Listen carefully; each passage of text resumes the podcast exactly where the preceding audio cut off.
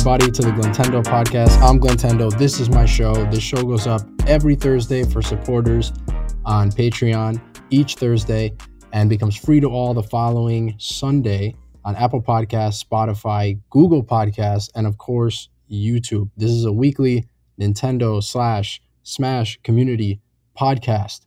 This week, we have a very special celebratory episode. In this all gold edition of the Glintendo podcast, we're going to be celebrating the absolute GOAT, the greatest video game series of all time, turned 35 this week, The Legend of Zelda.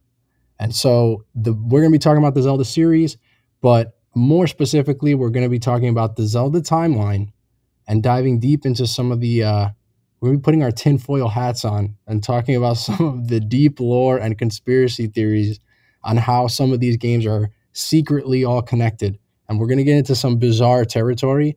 I figured that's the best way to celebrate this insane, amazing, great series. I think there's going to be a lot of other podcasts that do, you know, oh, Zelda, my favorite Zelda game has a bomb in it, blah, blah. Like, this is my favorite. I hate all that stuff, man. I want, I want to talk about Zelda in a cool, interesting way. I guarantee you no other podcast is going to do it this way. And joining me, we're having another TriCast this, ep- this episode. Are Hungry returning again, the illustrious owner of the youtube.com slash Are Hungry channel. Are Hungry, say happy birthday to Zelda. She's right here. Happy birthday, please. Usually, I don't do what you ask me to, but for Zelda, happy birthday. She's very, she's very, very happy about that. And for the first time ever, joining me, joining us, we couldn't do this podcast and we couldn't dive into this tinfoil hat territory without the Zelda lore keeper, fellow Zelda expert. I would say outside of me and Hungry, this is the only person I would say knows and loves Zelda as much as we do. The you might know him as the Smash player known as GWJ, but he's my friend David. David, say hello to Zelda. Say happy birthday. She's right here. Hello, Zelda. Happy birthday. so um, we all this is David's first time on the uh, podcast, so I kind of want to introduce David to our listeners and people who uh, listen to my show. Um, David, do you remember how we met? Because I actually I think I remember, but you might have a different take on this.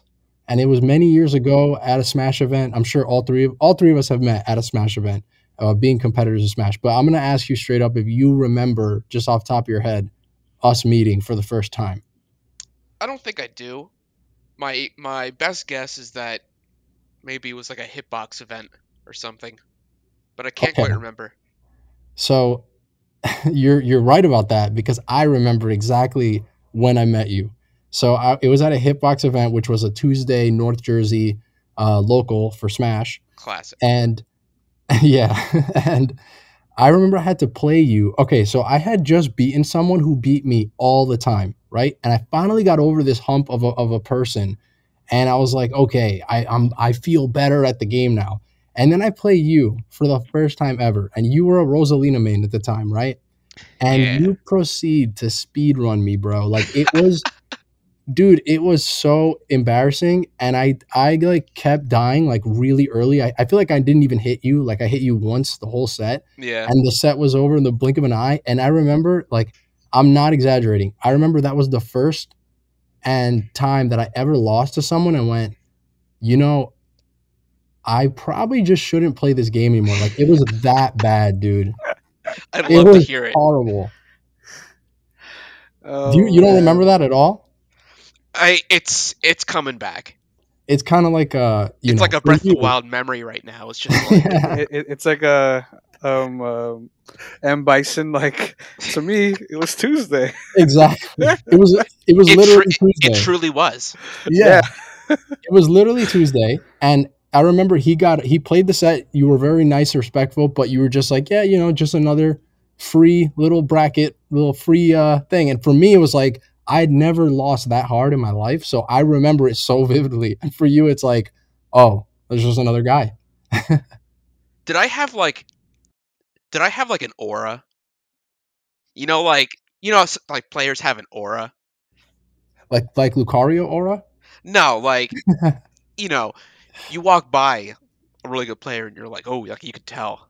Yeah, it was like, Like, that. Did you look at me and be like, "That guy's probably pretty good"?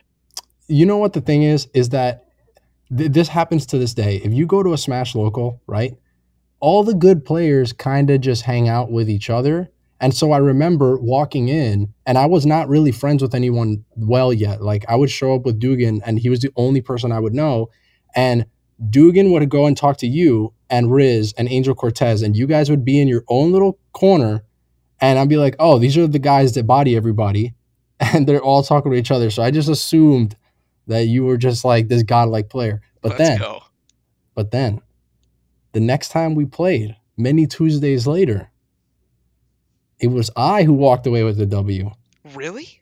And I remember feeling like because I felt so bad the first time we played, the second time we played, when I won, I was like, I'm finally feel like I'm better at this game now. And I remember you just Riz asked you like, "Hey, are you you're, you still in bracket?" And you were like, "I'm in losers now." And he's like, "Oh, who'd you lose to?" And then you just went, "I lost to Link." Like, I really lost to you?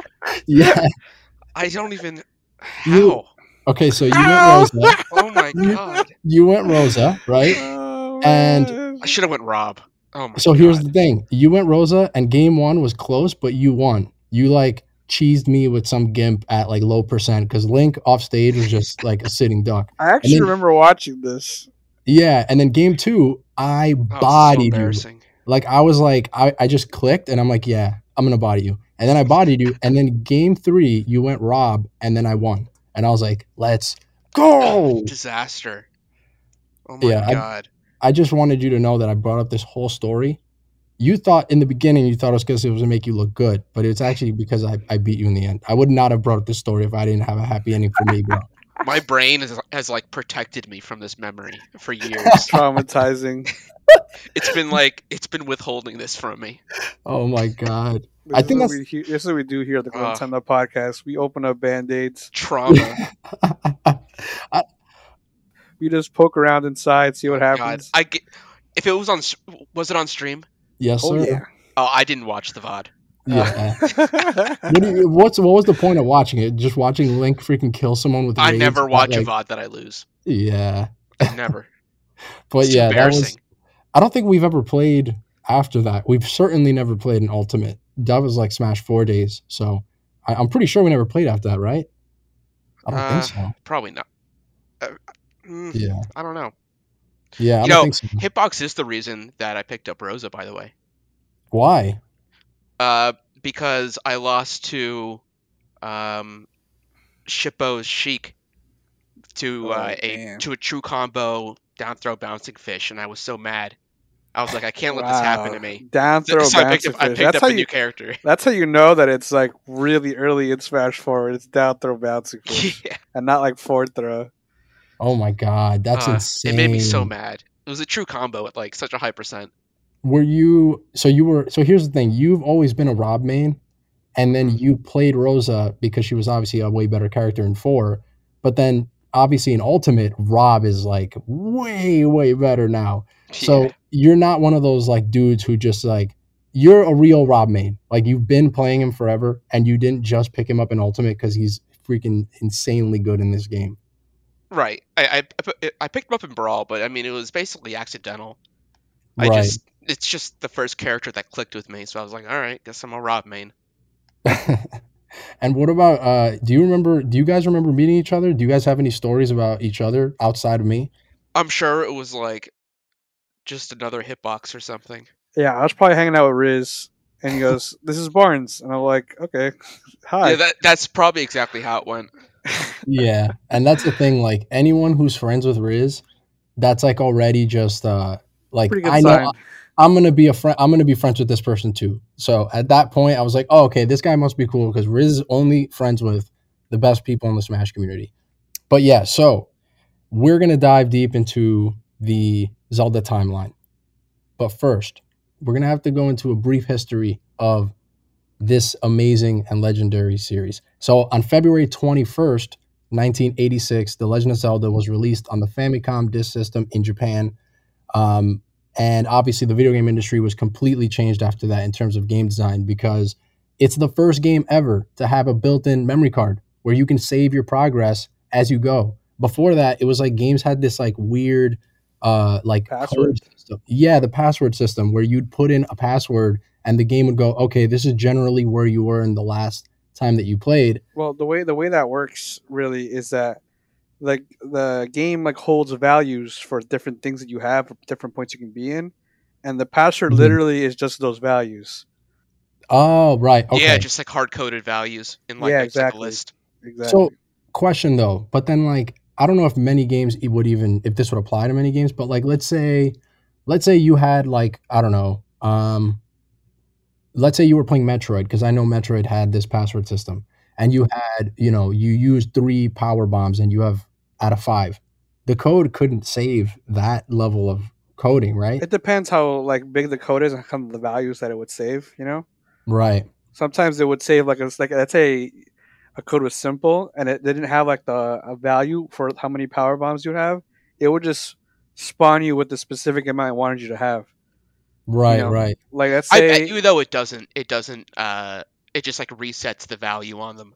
Yeah, so it could be like let's say you had like 67 health, right? You would spawn with just 30, you know, every time, no matter how many health you had. Something like that, you know. It depends. Some Otherwise, you would just need so many passwords. To Yeah, remember, yeah. like Yeah. every But- possible.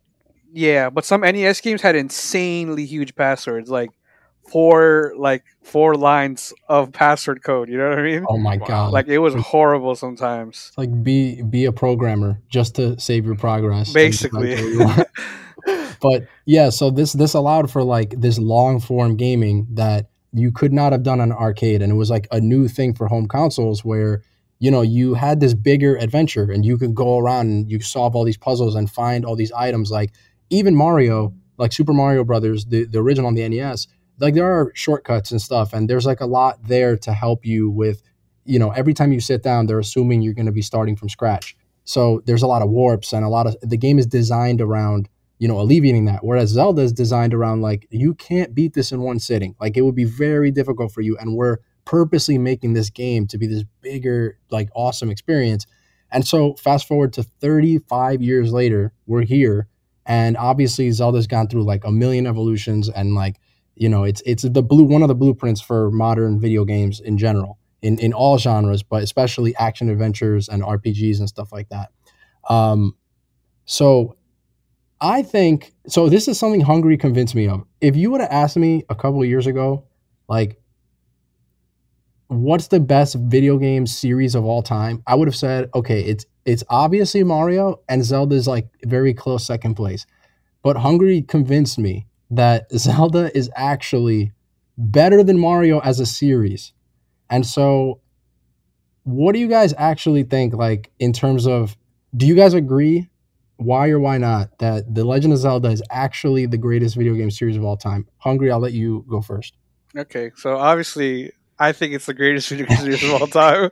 Surprise. oh, big surprise. I'm the one who convinced you.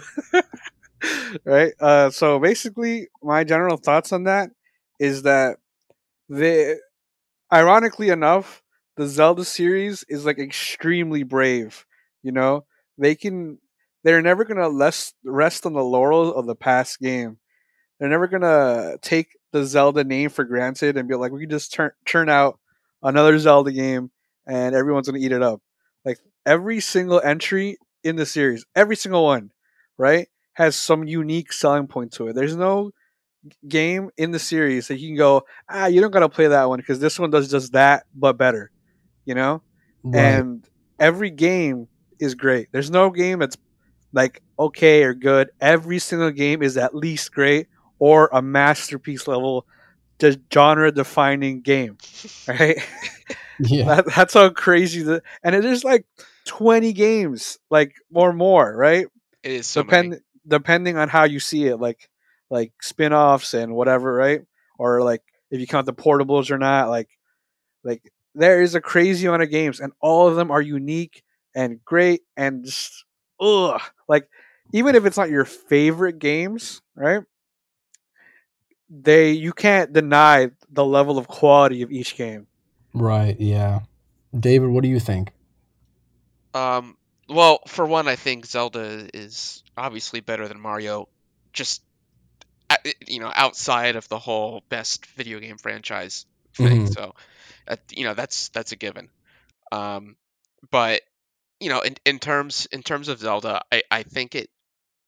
I think one area where it offers a lot more than a lot of other games do, um, besides for maybe like Metroid, um, is like the like the lore elements and the the relatively consistent pattern of reusing um, you know symbology and stuff like that throughout their games in such a way that you're able to you know weave together a kind of like a, a, a coherent chronology whereas with like Yeah. mario games it's like you know where does paper mario happen with relation to anything else who knows Right. that's not a consideration like there's there's no like master you know story timeline of mario I- if i mean if there was it would just be a bunch of different universes because like i don't think uh i don't think many of them reference each other Well, it's what's you know one of the things in Galaxy,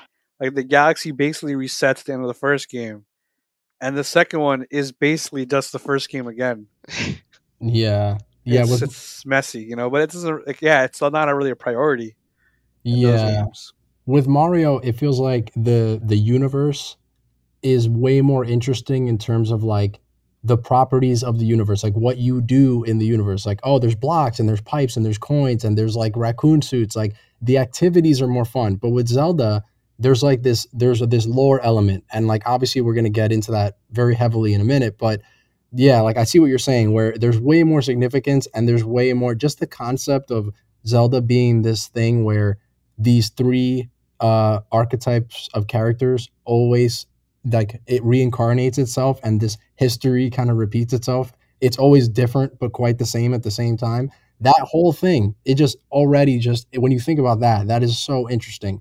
Um my take on it the reason why i would say that Zelda is the absolute goat is because before before i talked to hungry about this what i would have said is that i think mario to this day still has like the higher peaks in terms of I think Super Mario 64 watch looking at the longevity of that that game and how people still play it to this day and how important it is to gaming at the same time like it it serves on both of those uh it fires on both of those like uh elements but the thing about Zelda that I think makes it a better series is that even though I would say Mario has higher highs there are more Zelda games that I think if I had to make like a 20 game, if I had to make a list of 20 games that you have to play just as a, a human being, as someone who likes video games, there's going to be more Zelda games on there than Mario games.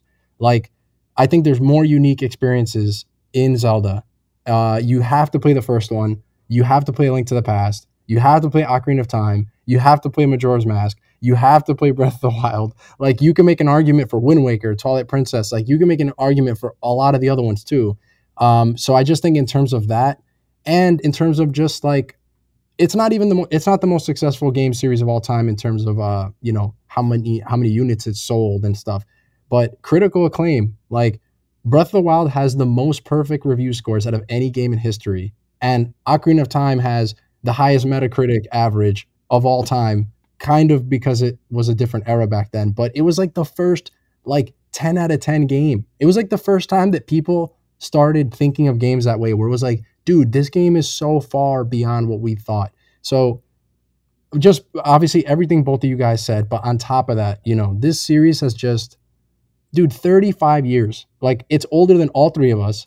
And on top of that, I can't name a property in any other medium that has been this good for 35 years. Like there are people who think Breath of the Wild, Breath of the Wild is the most successful Zelda game ever, and it's the last one that came out. It's the most recent one. Like, is the most recent Star Wars the most successful and critically acclaimed? No. You know what I mean? Like Star Wars and James Bond are the only properties I think have been around as long as Zelda with with sequels that are still relevant. And it can't compete relative to the industry. Like in gaming, Zelda is at another level. So yeah, this this series, I mean, I I'm convinced that it's it's the best gaming series. And so to celebrate that, we're gonna go and into this timeline, uh, and we're gonna talk deeply about this timeline, and then we're gonna comment on each game in the timeline. So ten years ago, for the 25th anniversary, uh, Nintendo released the Hyrule Historia, right, in 2011. And even though it didn't come to the states, I think until 2013, but in Japan it was 2011. And for the first time ever, they acknowledged that there is a connection and a formal timeline between these games. Because before this came out, it was purely fan speculation how each game was connected. Like there are some obvious ones, like obviously Ocarina of Time, Majora's Mask. Those are direct. That's a direct sequel. Um, but outside of like those exceptions, like this is the only gaming series I could think of to go back to what David said earlier, where the lore is very interesting in that, you know, the first game in the series is not the first game in the timeline. And every game kind of just jumps around the timeline and you can interpret it and connect the dots in so many interesting ways.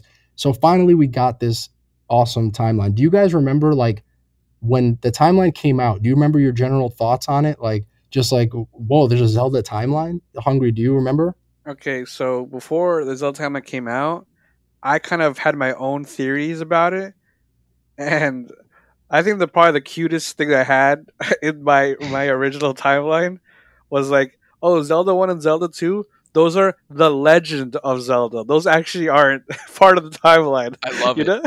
Wait, You know, what? that's- Wait, wait, wait, wait. Explain. I how think you it's a got great that. idea.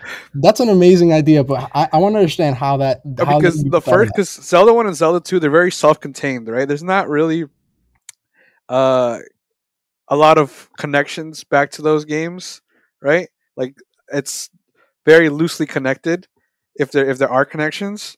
And in my brain, I was like, oh, because those are the first two. Those are before they started caring about like the world, right? Oh, I So see like this is the whole story of Zelda. This is the legend of Zelda, you know? yeah, yeah, yeah. So like that for me that was that was my head canon of it. Like I would just be like, this is what the the, the all the, the the stories and legends in their world is about, you know. oh, interesting. And um, um, I as soon as I saw it, I was like, there can't be three splits. That's garbage. like, cause Ocarina of Time splits in three ways. It's like yeah, uh, when uh, Link is successful, and you know we'll Ganon is yeah we'll get to that. yeah. So as soon as I saw three splits, we'll, we'll get we'll get to more later. I was just like, I can't accept this. But David, what did you think when you first saw that? I was excited. Uh, When I saw it, I was like, I was like, why didn't I think of that? Of course, there's three. Of course, there's three splits. Yeah, Um, You know, the the you have the rule of three in Zelda. Uh, Right. It's it. You know, it, it it just seems so poetic. Now that you actually see it, it's like, oh, of course. yeah. I remember liking the timeline because, um, well, first of all, I just thought it was interesting, right? Because it's like, you know, Nintendo's reputation is that they're so secretive about literally everything. Where hmm for them to formally even acknowledge that like fans were making their own timelines for a long long time and so for them to finally just go okay okay here it is that was really interesting that they actually i never thought that they would ever do that because i thought it's more convenient for them as designers to leave the freedom of like there's no timeline so we could do whatever we want and we don't have to pay attention to this so when they acknowledged it i thought it was interesting but i also thought it was interesting because ocarina of time is my favorite video game ever and it's my favorite zelda and it makes that one the most important one because it's at the center of the timeline. I'm like, oh, let's go. That's hype. Um, so yeah, they finally did that in in 2011, and since then, you know, it's funny because we have actually only gotten like three real Zelda games since 2011. We've gotten like A Link Between Worlds. We, uh, Skyward Sword came out in 2011, and Breath of the Wild, and that's it. So the timeline is basically unchanged. Uh, well, tr- Triforce Heroes. Oh, that's right, and yeah, yeah, and we'll get to that. Some as people have argued uh, Hyrule Warriors, and obviously the new Hyrule Warriors is like its own separate, but still, Oh yeah, Hyrule Warriors was Wii U. That was post Yeah. Skyward Sword. yeah. What a great game.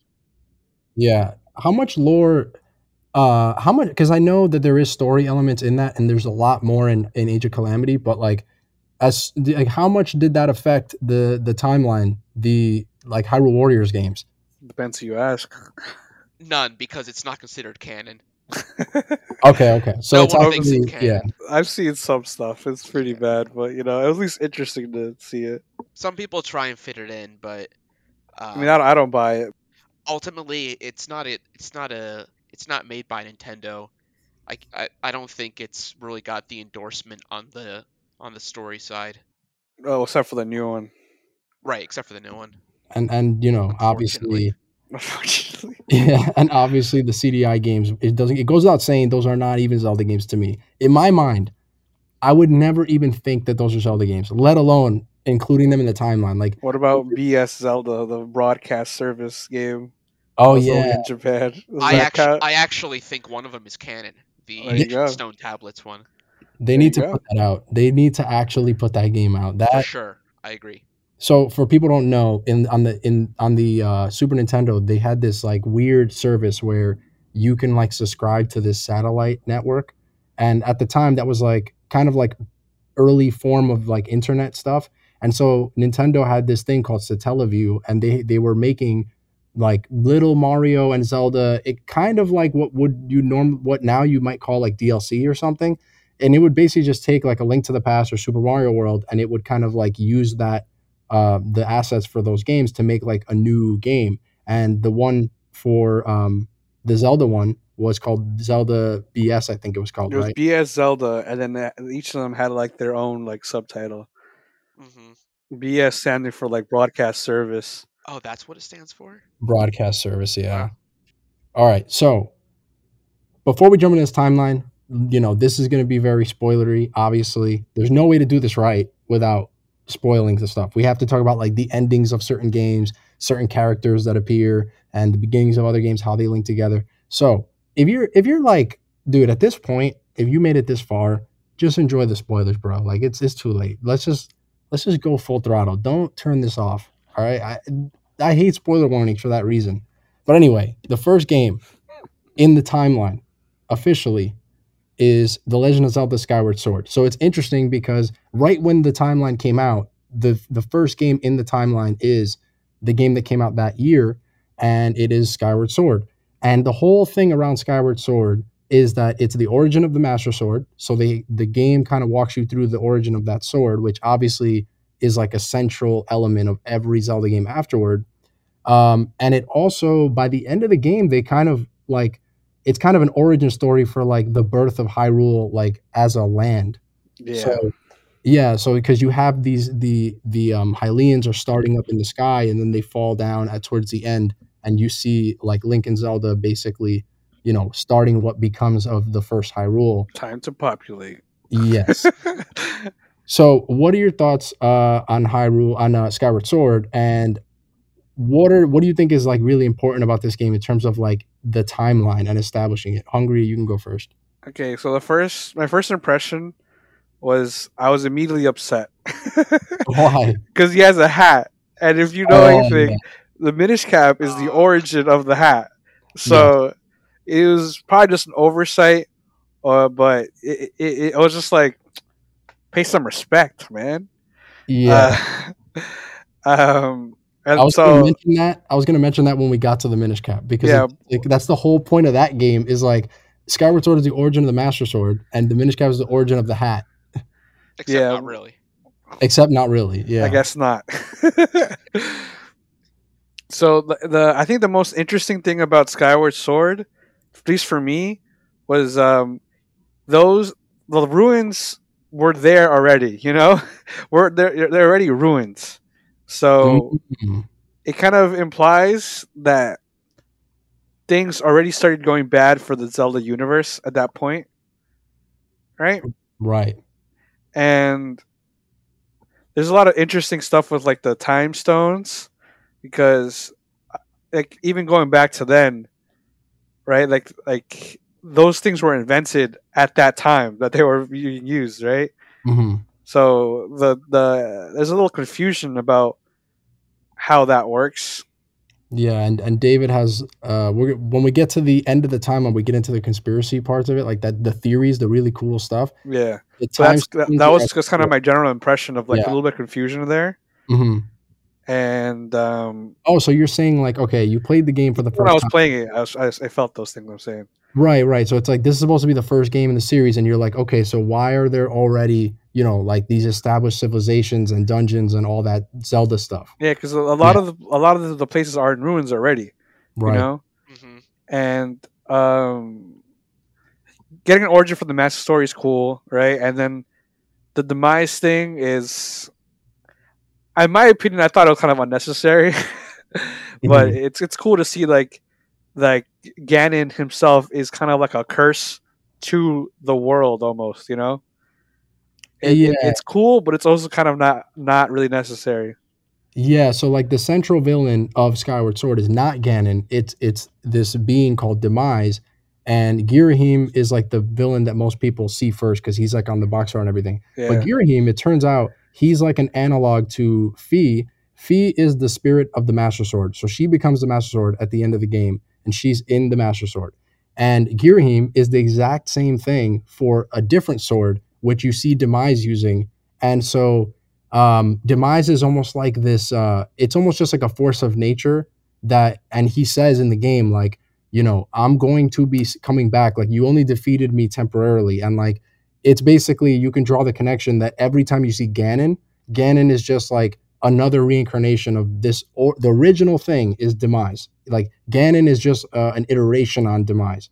Um but yeah so david what do you think about skyward sword and and all that Um, well, to to piggyback on the demise thing, I think um, I think an i- an interesting revelation on that concept um, came to me when I saw a uh, a different translation of the original uh, original Japanese.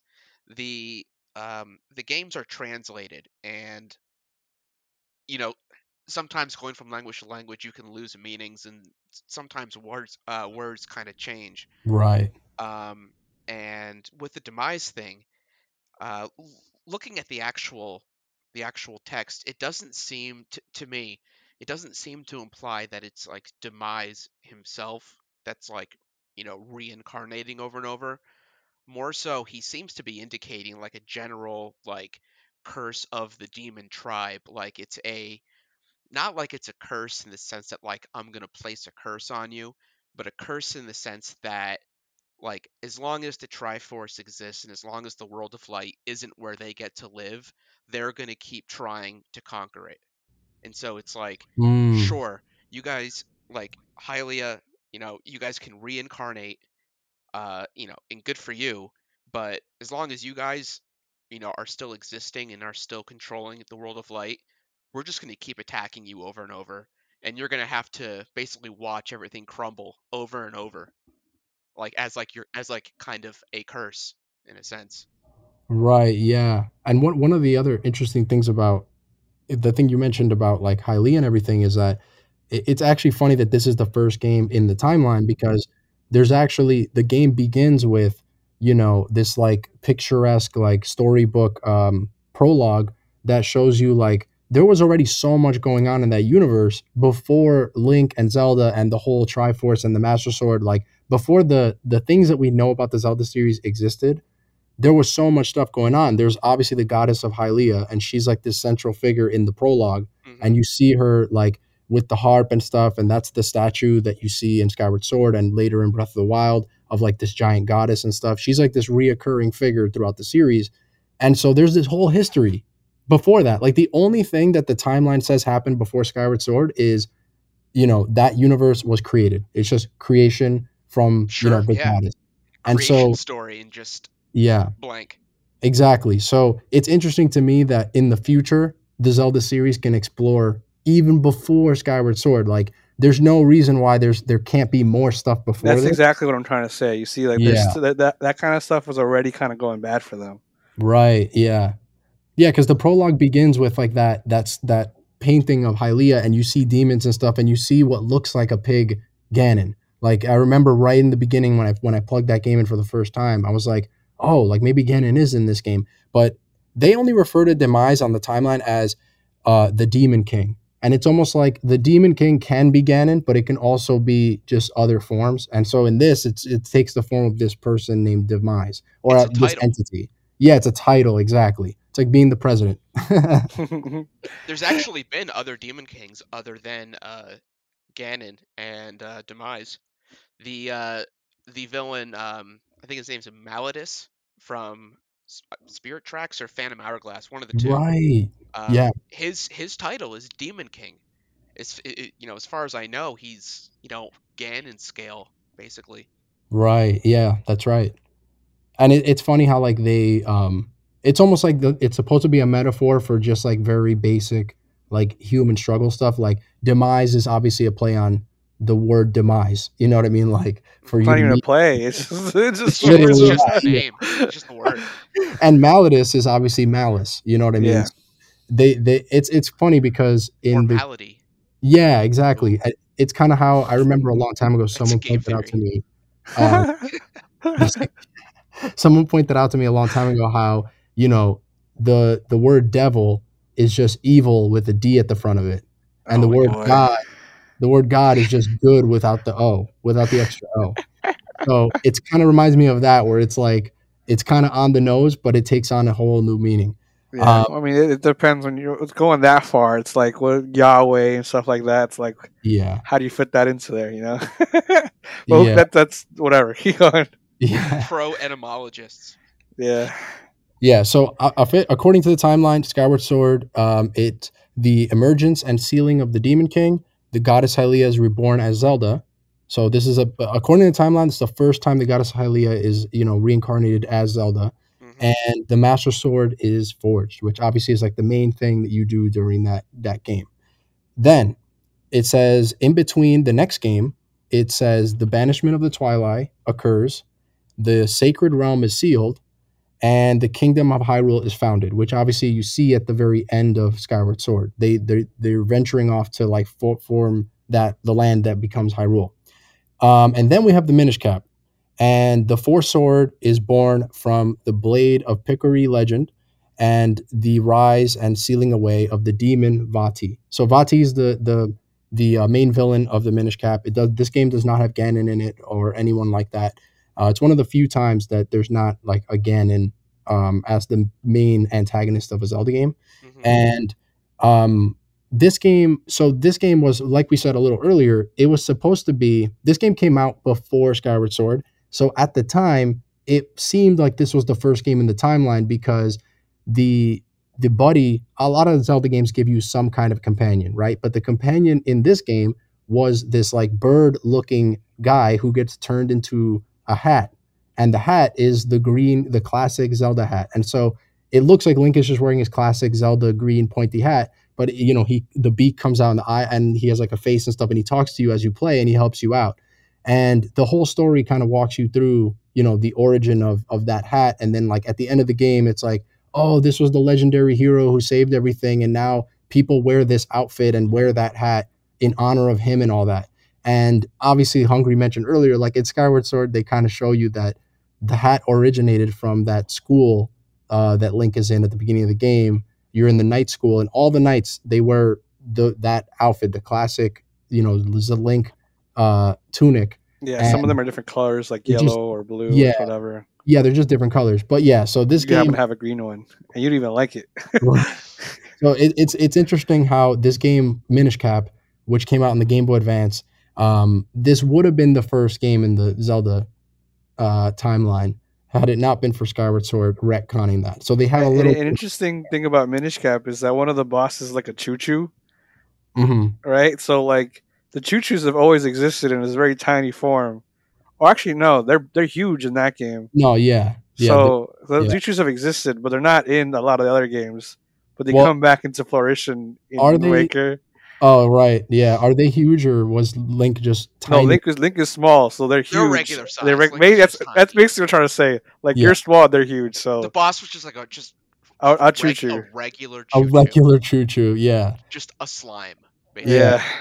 So, David, what is uh, important or interesting about the Minish Cap as it pertains to like the timeline? Um, well, o- o- obviously you have the creation of the Four Sword, um, which means that obviously the Four Swords games would have to take place after Minish Cap. hmm Um, you know, in the same way that the, that you see the Master Sword forged and Skyward Sword, you can't really put anything before it that has the Master Sword in it. Um, so yeah, and, and with with the Minish Cap, generally the reason, as far as I know, that people consider Minish Cap to be so early in the timeline is that it kind of presents a like a a very small Hyrule that looks like it's just kind of uh, very early on in the I, I guess in the kingdom's lifespan, um, and it's it's Right. pretty much just like just off off of uh, aesthetics. Um, It's a, it's a pretty humble game in that sense, where it's like everything's very small. yeah, Pun the world map is kind of weird because it doesn't really match the other games. Like, there's no Death Mountain, but you have like Castor Mountain or like I, I I forget the name, but like you have um like there's just landmarks are just are just not there. Some people say it's like because Minish Cap is like taking place in like a subsection of like the larger Hyrule or like they move locations. My guess is that it, still is Hyrule. It's just like the names just changed and like like other games, like the landmarks kind of move around for no real reason. Right. Yeah. I mean, they, they always kind of get around that by having like there are usually such huge time gaps between the the story of one game and the other that like you know it would be normal for landscapes to completely shift uh, between games. Um, the the notable thing to me about this this uh, game is that um, so they have this tribe of people called the Picori, right? And they're like the tiny people because one of the big gameplay hooks of this game is that Link goes from being regular size to being like really really tiny like borderline microscopic and it changes the way that you navigate the world. And so yeah a normal choo choo that you would usually just hit once and he would die now he's a boss. And like that game was really cool for that. So the Picori are these tiny people that you encounter throughout the game and they're the ones who give you this the Picori sword which later becomes the four sword which becomes important in the timeline when we get to to later on which is actually the next game actually. So the next game is Four Swords. Now, is this uh, does this Four Swords the um the A Link to the Past Game Boy Advance like edition or is it cuz that's the first time they ever put out Four Swords was with A Link to the Past Game Boy port. Yeah, it had Four so. Swords. Uh, but then later on they had two other games that are technically Four Swords. So is it it's that one I'm assuming? It's yeah, I, I'm pretty sure it's the one that came packaged with the Link to the Past. Right. Okay. So then that the, the Four Swords is after the Minish Cap, and it's the third game in the timeline. And um, all it's really notable for is the revival of Vati, which was the villain from Minish Cap, and he's sealed once again by the Four Sword. And that's that's pretty much all there is on that one game. Uh, is there any other reason why this game would be interesting at all to the timeline or to the lore? Nah, not really. Pretty unremarkable. Um, okay, so then we head into the Hyrulean Civil War. On this timeline, in between games, there are like major occurrences. So one of the ones here is after Four Sword, it says the Hyrulean Civil War begins. And then the legendary events of Ocarina of Time. And this is ar- ar- arguably the most important game in the timeline for reasons that we'll get into. We're probably going to spend a lot of time on Ocarina of Time. So the it says Ganondorf, King of Thieves, enters the Sacred Realm. The Triforce splits, and Ganondorf transforms into Ganon, the Demon King. So, this is kind of the first game where the Triforce splits. Am I right about that? Um, Does that happen in Skyward Sword? I don't think it does, right? well, like before Link collects them, each of the pieces are individually stored in like a separate like location, but still all within the same like realm. So I I- consider it kind of together still. Right, yeah.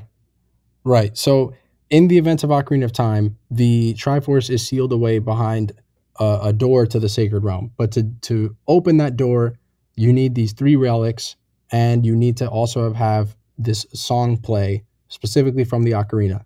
So, one of the things that happens in Ocarina of Time very early in the game is that you collect all these pieces, and you find out that Ganon was just waiting for you to do it for him so that he can enter the sacred realm. And so he enters the sacred realm. Uh, he tries to obtain the Triforce, and then there's a time skip of seven years later where Link awakens as an adult in front of the Master Sword, and the world is completely ruined by Ganondorf entering the sacred realm. But apparently, when he entered the sacred realm and he touched the Triforce, the part of the canon of the the universe is that it it if it deems that you are not worthy or something, it splits. And so once he tried to take the the the Triforce, it split into pieces, and one the piece of courage went to Link, the piece of wisdom went to Zelda, and the piece of power went to Ganon. So even though he did go through the Sacred Realm in Ocarina of Time at the beginning of that game, or kind of like one third into it, um, he still wasn't able to get the entire Triforce and take over the universe or whatever. You know, whatever it, the, all the power that that grants you. It just caused more problems and trouble for that universe. So then, this is why this game is so interesting in the timeline, because then the timeline splits into three different timelines. So we get into the time paradox type of stuff. And this is where a lot of people get confused with what's going on. Before we get to the, the time splitting, is there anything of note to mention in Ocarina of Time that besides the splitting of the timeline? Hungry, do you do you have anything that you want to point out? My first notable thing to say is that Ocarina of Time Zelda is the biggest jobber of all time. literally of all time. She literally jobber. Wait, what is a jobber? It's like someone who like um uh, it's like the it's like someone who's like it's like it's not like their main occupation almost. So they just always mess it up. Like oh, I see what you're saying. Yeah, yeah, yeah. It's like uh, or another way to see it is like especially during um you use it a lot in wrestling. Like someone who deliberately loses a match all the time, right? They call them jobbers. Job. A pot filler, yeah. Pot filler kind of like a jobber, right? So it's kind of involved into being anyone who does their job really badly, you know? Yeah. That's kind of what people use her for now. So she's fair, the ultimate jobber. To be fair, I will say one thing. Yeah, I'll let you continue, but the only thing I want to say is she's also like, you know, 10 years old in this game when she messes everything up. Get over it. she ruined everything. yeah, she she was actually kind of bad. Yeah. So, um one interesting thing uh from when you first play the game because this was not my first Zelda game. This was maybe like my second or third Zelda game, right? Because I, I, I think uh, at least my third. It might have been my fourth. Um, it's hard to remember, but it's the first time you see Zoras as peaceful uh, beings and that are, oh, um, right. they're kind of in lieu with Hyrule. You know, they're they're not like monsters. Yeah, was there because there is a, a Zora in um and Link to the Past who does talk to you, but he's also just not interested in you, like personally, right? Yeah. He's like These the are the flippers, one. right? And the rest of them are just they just attack you on sight. Yeah, and it, it doesn't mean they're not intelligent. It just means that they're hostile, right? Because there's there's at least one intelligent um Zora before that oh, and other Zelda games, right? Not, not before in the timeline, right? So it's interesting to see they went from being, if we believe this is how it's supposed to be, the time goes, right? I mean, something happened to the Zora in the meantime for them to go from uh, intelligent and peaceful or to non intelligent and like violent and hostile to yeah Hylians, you know? It's funny because uh, in the very first Zelda game on the NES, the Zoras are, are probably the oldest race in terms of like outside of the timeline, like just in terms of like the actual game releases. Because I didn't know those were Zoras because when I played uh, Link to the Past and and the first Zelda game, I thought, dude, they literally look like Gyarados. I just thought there was like Gyarados shooting beams at me from the ocean, dude. Like that's what I thought when I played those games. Um, but yeah, do you have any uh, interesting insights on this so far, uh, David? Um, well, with with the Zora, there, there's actually a popular theory out there that um, there's actually a distinction between the river Zora and the ocean or sea Zora, and that I forget which is which, but like basically one of them is supposed to be the friendly one, and the other one is supposed to be the aggressive one. And like supposedly, you know, the friendly one's like you know died off or left, Right. like in the timeline or something. That's Yeah. interesting because um, because in, an Oc- it's maybe the the wording is just wrong. they're just using it because in Ocarina of Time, it's lake. They live in a lake. And they don't live in the in the ocean. Right. So I don't know. Maybe it's like the maybe the theory is still can hold water, but uh, Oh my know, it's- god. It's. I mean, it's never really ever explained. It's just Yeah. like. It's, but it's you know, interesting to think about. You know. Yeah. Um. Oof. There really is actually a lot, a lot that that uh is kind of going on in Ocarina of Time. The the um the civil war that's mentioned on the timeline as like happening right before that's uh that would be the same conflict that um Link's mother would have died from and the reason why uh Link was brought to the Deku Tree in the beginning. Yeah, Right. that's true too. That's that's the catalyst for it. Yeah, Um, so um, when you are so obviously the game begins with Link being the only kid in the forest who doesn't have a fairy, right? And it's it's like why doesn't he have a fairy? And then he finally gets one in the form of Navi, who is sent to him from the Deku Tree. And so um, it's funny because it almost like implies that he was picked on in the Kokiri forest, or that you know he was Saria was like the only nice one to him or something because he he was this outcast who didn't have a fairy. Well, it's not implied. It's like uh, you see it in their attitudes when you talk to them. Like when like when you go to the first area there. Yeah, and then there's that one kid, uh, Mido, and he's just constantly like blocking you, and like he's just like, you don't have a fairy, like you're a loser. yeah. And then you you go to the Deku Tree, and the Deku Tree sends you off on this bigger mission, and then you find out later on when you turn into adult Link that you know part of the reason why uh, Linky can even turn into an adult is because he is, is not a Kokiri. The the Kokiris are like the only people you go back to as an adult that are exactly the same, and they're they're all little kids, and they're like, "Whoa, you're huge!" And then the the uh, Deku Tree sprout in the future, he tells you, "Hey, you know, you're a Hylian. You're not a Kokiri. There was a war." And your mom came to this forest, and she, before dying, left you here, and we raised you as one of our own. Um, so yeah, that's that's kind of the the Civil War plays into Link's origin directly in in Ocarina of Time. Um, another th- cool thing about like the Civil War kind of thing is there are like two areas in Ocarina of Time that are highly suspect. um, the first one being the Shadow Temple, the second one being underneath the well, right? Mm-hmm. So those places existed already, you know, and they're pretty horrific. They kind of imply like a torture and uh, like the bottom of the well specifically. There's a lot of like Not even torture- imply. It's, Uh, it's yeah. stronger than that. right, Yeah. yeah. right. There's like in the original version, there's blood on the floor. You know, there's chains, there's cells, right? There's Yeah, very um, suspect thing going on there, right? there's quite literally like guillotines too. Yeah. So those places existed for a reason, right? And some of the, the temples in the game, they kind of imply that they're actual spiritual temples, right? And some of them are like kind of like uh like the forest temple is almost like a castle, right? And the shadow temple is like obviously a place of like death and torture underneath the well as well. So those are things could have been used in the Civil War, you know, like prisoners of war and stuff like that.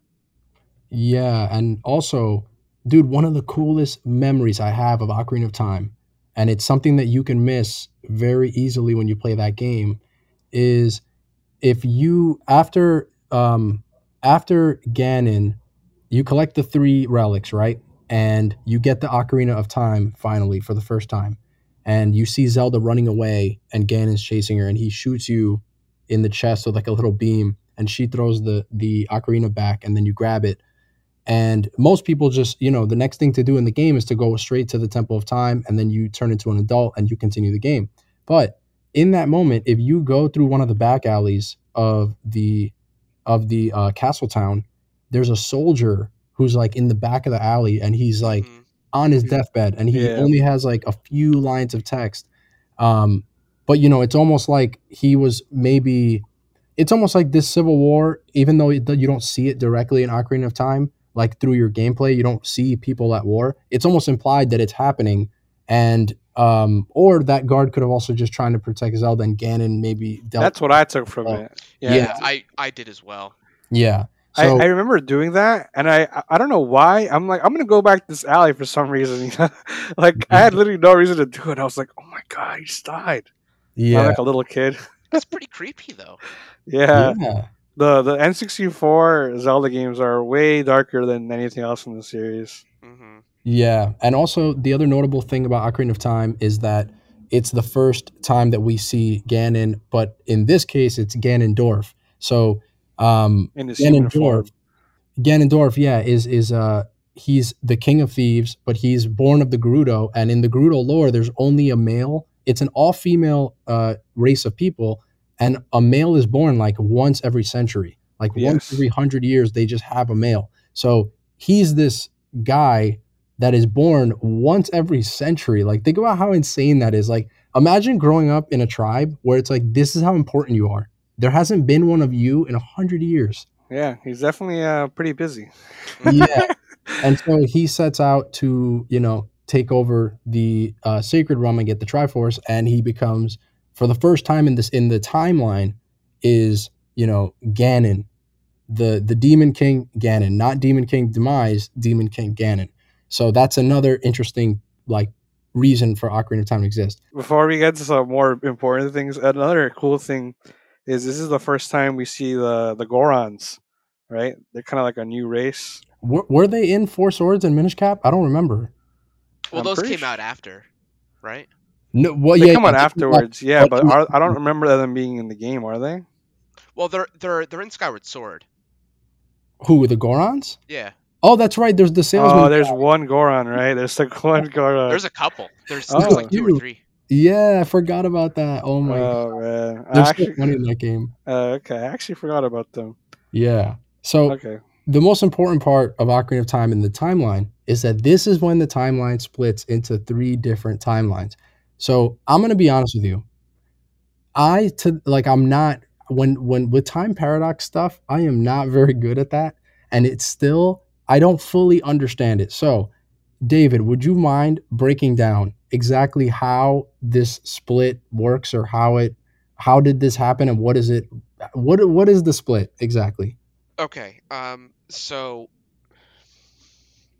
So at the end of Ocarina Time, um, you have you have Ganon defeated, um, and you have like that scene where you have Link and Zelda, and they're in that like you know they're in like the Sacred Realm or something, um, and Zelda sends Link back in time so he can like relive his childhood. Um, basically, like the act of sending Link back in time and removing him from the continuity basically um, it basically causes a situation where the past that link gets sent back to is kind of incompatible with the time that they're in and it it causes like just, it just causes the timeline to split um, Mhm. and you have a situation where you haven't you have one timeline where link is just gone like he basically just vanished out, out of time um, and then you have another timeline where Link basically never does Ocarina of Time. Um, he just like tells Zelda and like tells the king, and they're like, "Okay, we got it." And then Link just like goes off to do to do Majora's Mask. Um, but like it, it's it's that sending sending Link back in time action that causes it. Um, I, as for the the downfall timeline, that's supposed to be like a what if, like if Link were to lose in the last battle versus Ganon, what would happen? And it's like, all right, well, that would lead into a link to the past. Okay, see, so that was where my main question was because for me, when I first saw it, and it says in the timeline, the hero is defeated, the seven sages seal Ganon, king of evil, uh, imprisoning war begins, and then yeah, that's the timeline that leads to a link to the past. When I read that, I was like, wait, they do they mean like because obviously, like when you play the game, there is no ending where Link is defeated by Ganon. It almost felt like it's like a fourth wall thing where it's like, hey, did you uh did you get stuck at the water temple and you never finished it? Right? if you did, this is what happened to the timeline because of you. You didn't finish this game, and now we have this whole other timeline where Link gets stuck in the water temple. He's or he's defeated by Ganon. Um, I think that's such a cool idea though because you can't really do that in a in a medium outside of video games where you're like it's technically because so many different people are playing the game differently it, it's like the story didn't end for a lot of people and we're going to make a timeline for the people who maybe didn't finish the game or hypothetically you just lost you know what i'm saying like it because it doesn't you don't see link lose in the game you, that doesn't happen but so it's almost like wait, why did they put that there? Like, is it for? Is it supposed to be the people who didn't finish the game? You know what I'm saying? Like, does that? I actually sense? hate it. yeah. That's what I'm saying. I couldn't accept I it. it. I could not accept that that was the reality. Because if like you do, if you do that, what's to stop you from just doing that for any game? Yeah, exactly. Or like any time he dies at any point ever, you know? It's like oh, that's a. It's like oh, Zelda. Time. Zelda was busy that day and Link couldn't find her. That the world ended. You know. but but I mean, at the same time, if that's the only uh, rational way to resolve it, then I guess it has to be true. You know what I mean? Like right. if if there's no way to reconcile like a link to the past into the Zelda timeline unless Link loses in Ocarina of Time, then I guess that's what happens if Link loses at the end of Ocarina of Time, and it really is just a what if. For me, when I, I got the impression that um, the Zelda lore in general was something that you should should only take game by game. You know, like mm-hmm. it. They're they're more self contained than people like to think they are, but it's fun to connect them. And I think with like the latest update, they said like, ah, just use your imagination or something like that. there was like a there was a there was a um an asterisk almost like like it doesn't really matter. Like that's like kind of what they implied, mm-hmm. right? And but it, it is like there are are obvious connections, so it's nice to have it laid out. But if they are allowing me to use my imagination, I'm saying that they're wrong. I do actually like um, like the theory of putting the the downfall timeline split, uh, moving it to Minish Cap instead of leaving it at, at Ocarina of Time. So explain that theory real quick. In uh, in the Minish Cap, in the final boss fight with with Vaati, um, it's uh, basically you start out at the bottom of Vati's palace, which is like in the sky or whatever. Um, and he has Zelda, and he's doing he's doing a ritual to steal the Light Force from Zelda, and the Light Force is supposed to be um, basically this triangle of like unspeakable, you know, like unlimited power that the Picori or the Minish uh, gave to the Hylians back in back in the backstory, and Zelda is the one who possesses it at the time. Vati was trying to steal it from Zelda, um, and you basically um, have to fight your way up the palace and then beat him. But um, basically, what's actually happening though is um, if you pay attention, there's three bells that ring as the uh, as the uh, ritual is progressing, mm-hmm. and when the third bell rings, you actually get a game over. Like Vati succeeds, he absorbs the light force, and you get a game over, like a dedicated oh, wow. game over screen, and you, you you have to reload. And it's it's not like Ocarina of Time where it's like, oh, you just died. Like it's like this is scripted in. Like there's right. a special sequence where you fail. Right. Um, wow. And the idea is if you put if you put it there, you would then move four swords into the downfall timeline section, so that Skyward Sword it, it goes Skyward Sword Minish Cap Ocarina of Time, because four swords would get moved to the downfall timeline. Oh wow! Okay, interesting. Yeah, wow. it, it's it's it's very interesting. Uh, wow. So then the split would happen that much sooner. So it would happen. Oh, okay, interesting. And actually, that makes a lot of sense too, because then it kind of removes the thing we just made fun of about Ocarina of Time, where you know the whole it, it kind of does feel a little cheap, where it's like the hero's defeated. It's like, all right, but that wasn't in the game, so it feels like you're doing something outside of the game. But in what you just described is in the context of the game, like it's actually there. It's designed into it.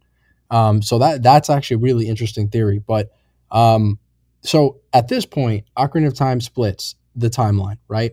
Um, so there's one bad timeline where the hero's defeated. That's what we we just covered. But then there's two good timelines, two different good ones where the hero's triumphant. So we'll get into those in a minute. We're gonna actually just go down the timeline of the hero's defeated, and that leads to a link to the past. And so let's just say Ocarina of Time, Link loses to Ganon. What happens to that Hyrule and those people and Zelda and all of that? Ganon succeeds according to this timeline. And in that timeline, he where he succeeds and takes over everything, a link to the past takes place. And a link to the past, obviously, the GOAT, the greatest game ever made, Super Nintendo, whatever. So it says that the seven sages seal Ganon, king of evil, and the this leads to what is known as the era of the imprisoning war, right? So even though Link died and he he he failed miserably and he just got stuck in the water temple Jobber, and, and and the jobbers, you know, a pair of jobbers. They're meant for each other. the two humble jobbers tried to take down Ganon and he bodied them both. In that timeline, the sages actually succeed in another way of sealing Ganon eventually anyway. Um, but Link is obviously lost in that. And so then that leads to the imprisoning war, which you actually see at the beginning of A Link to the Past. So A Link to the Past, the first game on this dark hero died timeline. And if you remember the beginning of A Link to the Past, it shows, you know, this this awesome artwork and like this little prologue where it shows like, okay, there's this king of evil, Ganon, and he was sealed away by these seven sages, and then begins A Link to the Past.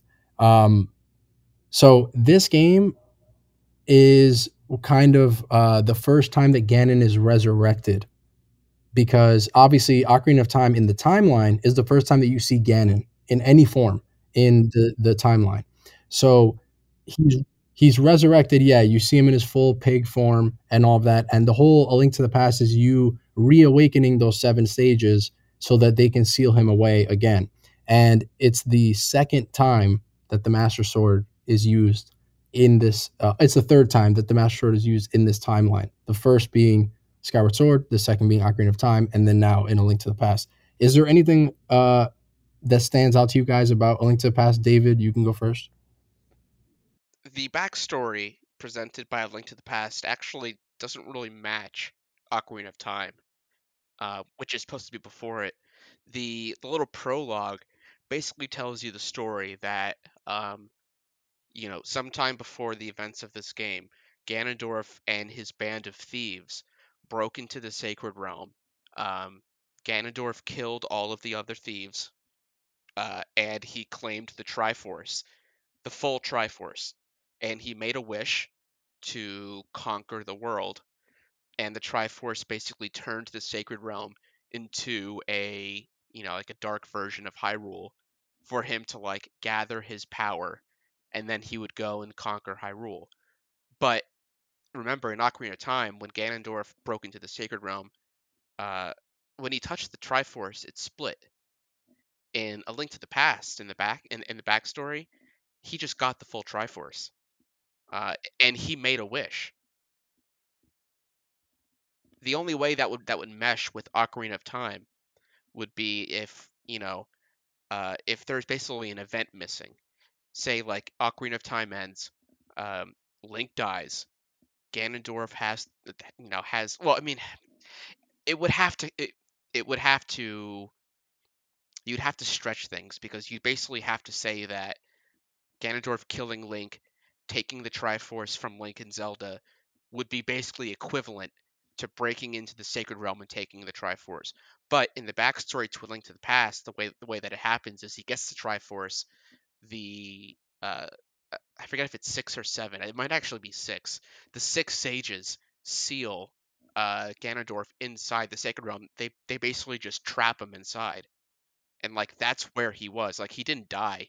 He was just locked in the Sacred Realm until you know until Link finally uh, did what he did. Um, but yeah, like the the backstory is just like it doesn't match. Right, and it's interesting because I actually thought at first I thought it did match because I thought what happened was that they sealed him in the sacred realm, but the Triforce is in the Right. sacred realm. So I thought that that's how he got it. but I, I don't think that's the way it works because it's it clearly it's split like you mentioned in Ocarina of Time, and so when you see it when it says here in the heroes defeated timeline, it says the seven stages seal away Ganon. Somehow he gets the full Triforce after that point, and that leads into a link to the past. And you're right; it's what creates the dark Mhm. world and the light world that you play through in that game. I would actually say Well- that that uh, Ganon. I, I- I think Hungry, I think Ganon has the Triforce by the time that he's sealed away. Because I, I, well, I the- think here's the thing, right? It's like Mhm. uh, it doesn't make make much Oh, sense yeah. because if Link is defeated, let's say that Link's defeated, and that's how you get to that part of it, right? also wouldn't they mention that? right? But uh, Zelda is clearly still alive right? if the seven sages seal him away, you know, because she's the seventh sage, right? True. So Then how would he have her Triforce? piece? exactly, right. exactly. That's what I'm trying to say. That doesn't really uh, work that way. Oh. Well, the, the other interesting thing about this that we should mention is that after the events of Ocarina of Time, it's actually impossible to kill Ganon because um, once he touched the Triforce in the Sacred Realm in Ocarina of Time and he got the Triforce of Power, there was no way to actually kill him. Like he is actually like invincible, and you'll see him reappear many times in the the timeline and in different timelines, like or whatever. He he can't really be defeated. Like the only thing they can do is seal him away, and the Master Sword is the only thing that weakens him enough where they can seal him away. It's So- so if if we believe that that's true, right? And it's And- not. And it's not right? because if if you that's why that's why uh, I had my theory of Zelda one and Zelda two being uh kind of their own separate thing, right? is a silver arrow? Right, the silver arrows overdo it, right? And he dies in Zelda one, right? Mhm. The whole plot of Zelda two is him being re- resurrected, not uh uh unsealed or whatever, right? Yeah, he's dead. He's dead, and they're trying to bring him back. Oh, They're trying to use Link's blood to bring him back, which is kind of uh, morbid to think about. But because when you when you get a game Oh over in Zelda Two, it says Wow. game over, like uh, Ganon is Return resurrected. Ganon. Yeah, so yeah, something like that. And you go, oh, oh, oh, oh. that iconic laugh, you know? And do you know why that's happening? It's it's it's because they uh, canonically the way that works is um, in Adventure of Link they need they, they need Link's blood in order to perform a ritual to resurrect Ganon. So when so when Link dies, Ganon It's gets resurrected. They take his blood. Yeah, that's insane. So after a link to the past, right? It it ends with uh, you know, at the end, Link actually gets the Triforce at the end of a link to the past.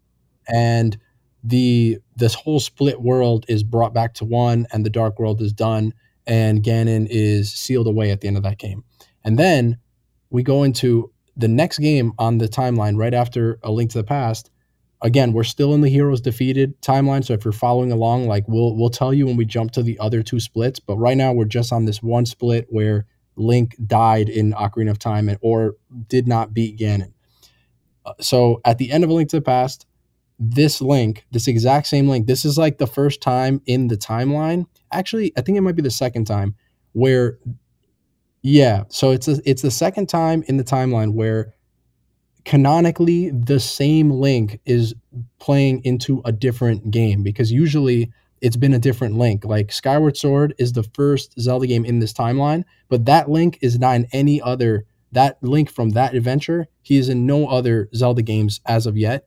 The Minish Cap and Four Swords link is the same, and then Ocarina of Time is a new link, and in A Link to the Past is a new link, and then that link goes into Link's Awakening. So at some point he gets onto a boat, leaves Hyrule, and the beginning of the game is him, you know, on some kind of ship in the middle of the ocean, and he hits a storm, and he becomes shipwrecked, and or does he? And he's on this new island. He's on this new island called Koholint, and he must awaken the windfish in order to get back home. So um, that takes place after link to past. It's awesome too because if this is the same link from link to the past, this is like one of the most badass links in in all of Zelda, and he's just like now he's on a whole nother adventure, and like it's so cool that it it's like he's already legendary for what he did in the other game, and now he's on this completely new adventure on a new island. Um, so is there anything um how what is there anything that makes this game Link's Awakening important in the timeline? It's actually, by the way, just full disclosure, I, I'm pretty sure David, this is you said this is your favorite Zelda game. This is like my number two or number three favorite Zelda. Link's Awakening is godlike. I love it. hmm It's my first Zelda game, so, um, but but yeah, the the uh, uh, Link to the Past Link is like the most like the most traveled Link like ever. He's he's been like he's been to so many places. Um, the canonically what's what's uh if you believe that canonically um, what's going on here is at the uh basically at the end of a link to the past uh after after ganon's defeated link just like sets off to train for like the the manual says to train for new calamities uh basically to train for like the return of ganon or something um but uh going back to the the BS Zelda games, there's the the other BS Zelda, the Ancient Stone Tablets game. Um, that that that takes place seven years after A Link to the Past, and it is Ganon's return. And the game tells you that the hero is is not around, like they can't find him. Um, and there's a little enemy, you know the the little um from from Minish Cap, the boss we are talking about, the little choo choo guy or whatever his name is uh, there's one of those in Link's Awakening or, or in Ancient Stone Tablets, and he says something like the like the hero is asleep or the hero can't wake or something like that. Um, but like canonically, I think I, I think what's going on is Ancient Stone Tablets is canon, like it did happen, and it happened at the same time as Link's Awakening. That's really interesting. That, but you're not playing as Link in that It's game. not a. Link; it's your Satellaview avatar. It's it's just it's a hero from a different dimension. Yeah. He's got like a baseball cap and everything. Yeah. Right. So But whatever. uh, then at the end of Link's Awakening, right, you awaken the Windfish, and it awakens Link, which is why it's called Link's Awakening. Because the spoiler for that is that the whole- he was shipwrecked and he was trapped in his dream, and he had to wake up from the dream. And the game is you playing through his dream to wake him up, It's which is real. just so. Oh my god, it's amazing, all man! it's all real. Is it? yes, if you believe Yeah. that. yes. Of course, it's real. If you believe that. Yeah, I mean, it has to be real in some capacity Yeah, you because it's that. not simply a dream. Like, but it, it's really cool because I remember. So in Link's Awakening, it's the it's you see like Mario Universe stuff. Like, there's a chain chomp, there's Goombas, there's like mushrooms There's and stuff. Kirby, There's Kirby, yeah. There's so many weird things, and the way to explain it was that this is not part of Hyrule or the Zelda universe. This is in Link's mind, and that's also why at the end of the game, um, the like the the final boss takes the form of Ganon, but it isn't Ganon, and it's almost implied that like you know this is Link's greatest fear, like taking form, you know, and and it wasn't literally Ganon, but it was the same shape and move set, and obviously if he is the same Link from A Link to the Past, um, it makes sense. Also, Little did This he game- know. Little did he know that in the BS Zelda games, his worst nightmares are coming true. Hey, I mean, And- it sucks to be Link. right? Link, embarrassing. Link is not a very well treated uh, character in many different Zelda games. wait until we get to, to the ultimate sad Link adventure that comes up Yeah, later. we're talking but, about it later. but uh, so yeah, though what's interesting too is that this game also did come out right after A Link to the Past, so it's a direct sequel with the exact same Link, and it makes sense that those two worlds are, are connected the way that the way that they seem to be. Then Same after cover that, art, basically. Oh yeah, right, exactly. Um, and then right after that, we have Oracle of Ages and Oracle of Seasons, and it's basically the this this adventure is in two other lands, and it's kind of like why you were saying that like this is the most traveled Link. Like this is like he's been to like three or four different giant locations at this point in, in this exact one Link. This is like the most tortured Link in all of Zelda well, he's history. not. He's not tortured. He's doing this on his own accord. You know. That's actually true. Yeah, that's kind of. yeah, that's yeah. kind of. I was gonna- I was gonna bring up before. Uh, if you believe that. if you believe that right he he saves the world right successfully there's no question about it right he gets the triforce right puts it back. I don't want it. Right. Well, he did use it. All right. Well, Well, right, he used it. Yeah. but it's like he, he doesn't like try to conquer the world. Right. He is a bona fide hero. Right. And then when he's done, he's like, "I'm not finished yet. Let's go explore it and yeah let's prepare." go- You know. save every other land and other problems. And and I mean, think about it. If you if you were the link from a link to the past, right? He could have wake up- retired. He could have retired.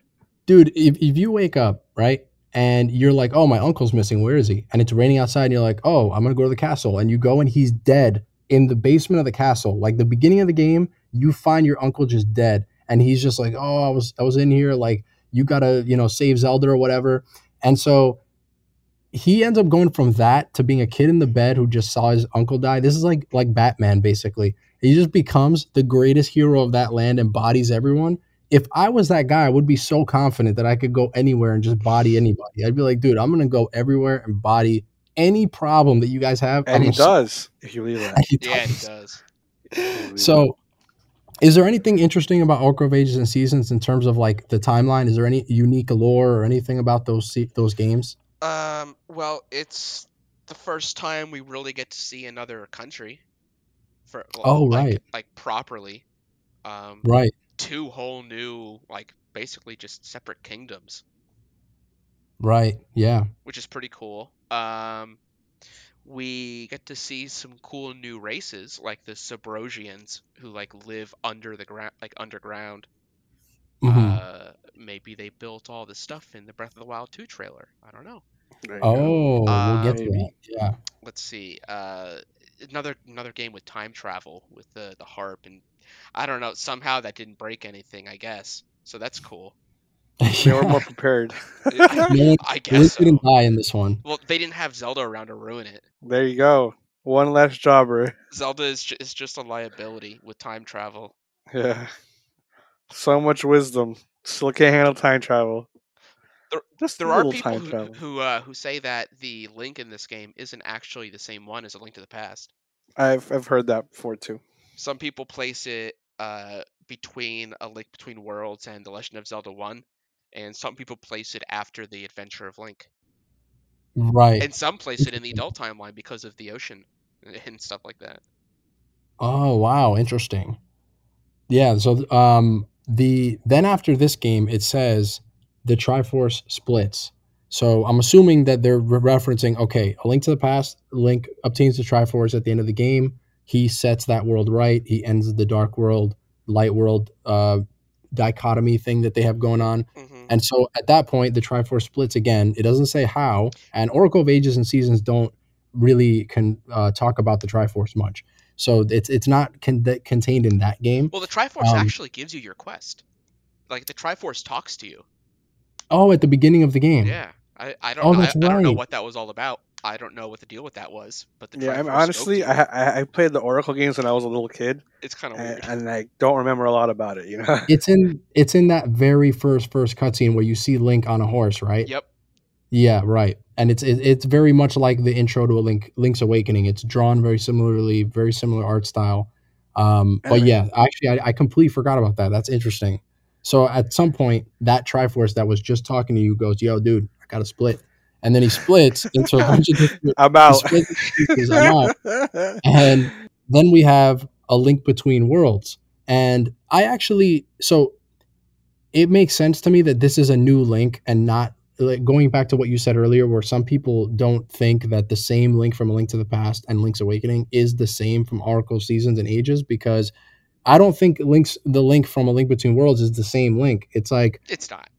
It's not like it can't be the same exact area because it's a similar area to a link to the past but it's not the same and it can't be the same link otherwise where would his stuff be like wouldn't Yeah. he have already solved this problem it it doesn't even make a reference to it like I'd there's certainly no say it was his descendant, though. exactly that's that's kind of what it feels like Same- yeah yeah, same yeah. Same house. Yeah. So Lorule invades Hyrule in a link between worlds. So it's interesting because somehow after Link solves the split dark world uh, thing from a link between the link to the past, it is somehow there's like still this other mirrored version of Hyrule that exists that is very similar to the Dark World earlier in the timeline, and it's called Lorule. and the Triforce returns to Hyrule's sacred realm. So let me get this straight though. This is not the same world. This is a different. This Di- is a different. Lorule is Di- completely different world. Separated. Different world. Yeah, it's it's- separate it's- from the dark realm. Exactly. It's separate, but it, obviously it looks very similar, but it is separate. You have the same theme song. Yeah, What's up with has that? those same like tentacle monsters, those creepy ass monsters. Yeah. The Dark World in A Link to the Past is the corrupted sacred realm, whereas whereas Lorule is like closer to Termina, as it's like a like a parallel dimension or something like that. Yeah. Yeah, and it's not inherently like evil. It's literally just a Upside down. darker. Yeah, it's just a, an inverted uh, parallel universe. Yeah. Um, There's a lot of interesting things in that its own world uh, of Link being a coward. You know, like yeah, um, uh, Hilda.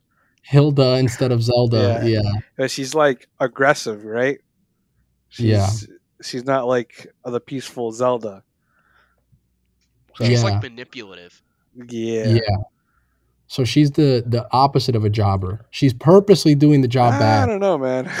She did all right.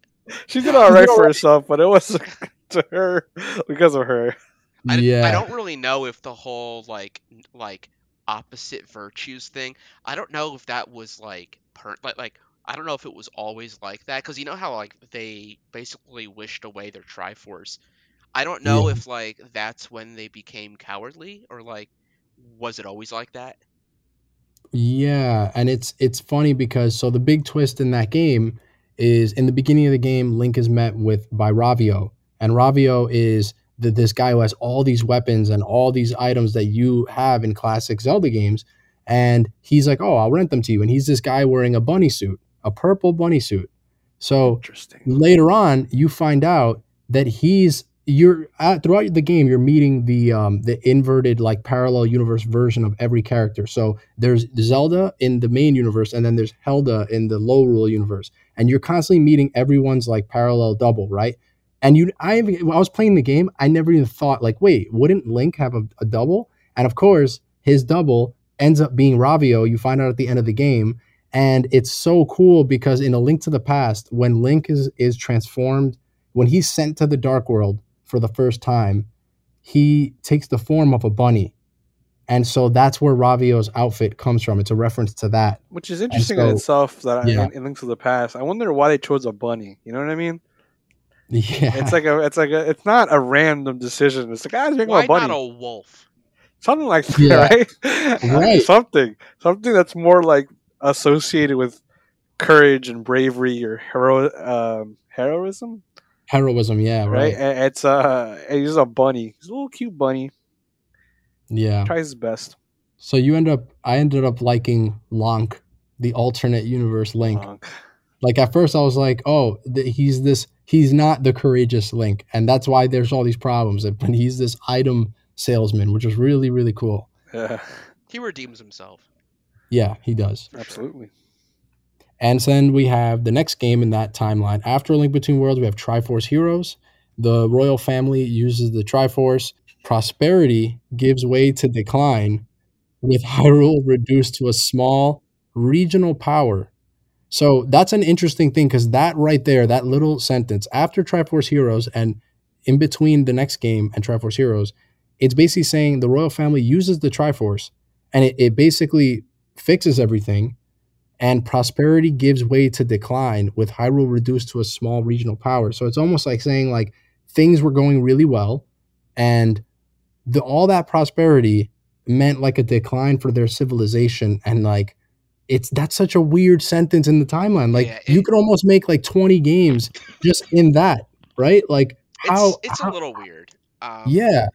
Like What do you guys think of that? so, uh, in Legend of Zelda, uh, the NES game, the the royal family basically controls the Triforce. Like, I don't think they're like using it constantly, but basically, like like the royal family like is like watching over it and they're guarding it rather than like rather than it being like split with three people or like kept in the sacred realm like i think it was like like, like kept like in the castle Right. Um, and yeah, I don't like somehow somehow Hyrule crumbles between a Link Between Worlds and Zelda One, and it's not really explained how. It's just Ganon came back, and people weren't ready, and they got bodied, kind of like in Breath of the Wild. Like it's just another it's just another calamity. The cla- Right. calamity struck, they weren't ready, they lost. Yeah, well, it's it's interesting that it's uh, um in the first Zelda game, the the Triforce pieces are all in places where they're not sealed away. You know, they're kind of just in these dungeons, right? hmm They're not like behind some magical barrier or in a different realm. They're just out out in the open, basically. Just chilling in in a chest. Yeah. right? So that that kind of gives uh credence to what they're saying that the the family was kind of using it, right? Yeah, like the family, the best they could do is hide them in these dungeons with these like, you know, very elementary traps in them. Uh, you know, like it's obviously not like a sacred Yeah. realm or anything. Yeah. So what uh is interesting is maybe the use of the Triforce like repeatedly is kind of what brings Ganon back, right? It could be, right? Like some sort of like uh demise curse, right? And then like Yeah. that kind of like sets it off almost. Does that make can- any Yeah. sense? Not really.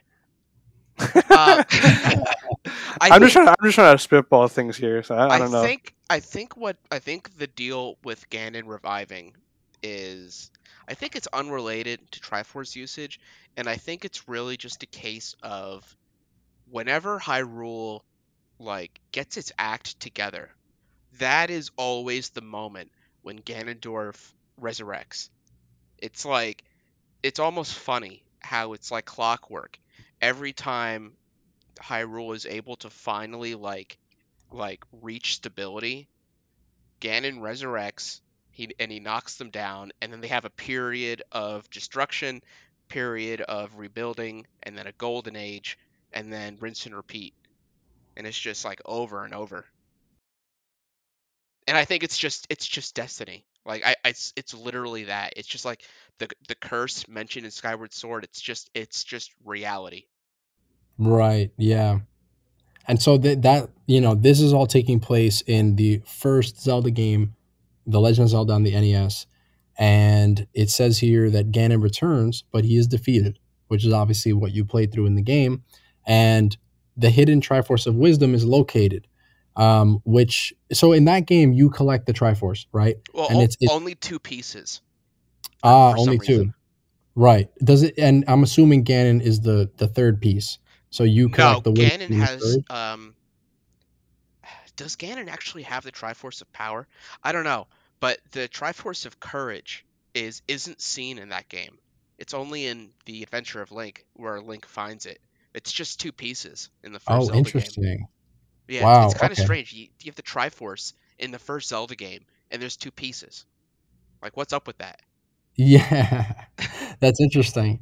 And then, um, yeah, so then that leads to Adventure of Link, and that's the final game in the Hero is Defeated timeline. This whole time that you've been listening, we've just been in the timeline of games after Link in Ocarina of Time loses.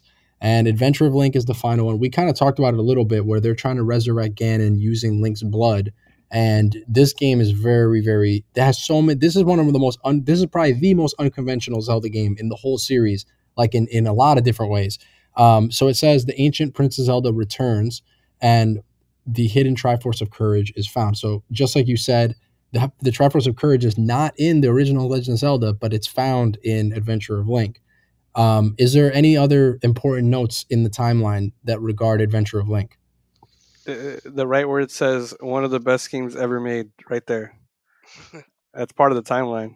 In my opinion, this is the first Souls game. It's based on combat. It has the same like structure of like. I feel like the people who made the Dark the Souls games, they were like, let's just make Legend of Zelda two in 3D, and that's kind of what those games are. They're hard and they're just like the same combat type of thing. And that's not a diss. Like Yeah. those games are awesome. Mhm. That's actually a compliment. But um, as as far as the timeline and the lore, does does anything jump out about Adventure of Link that we didn't already cover?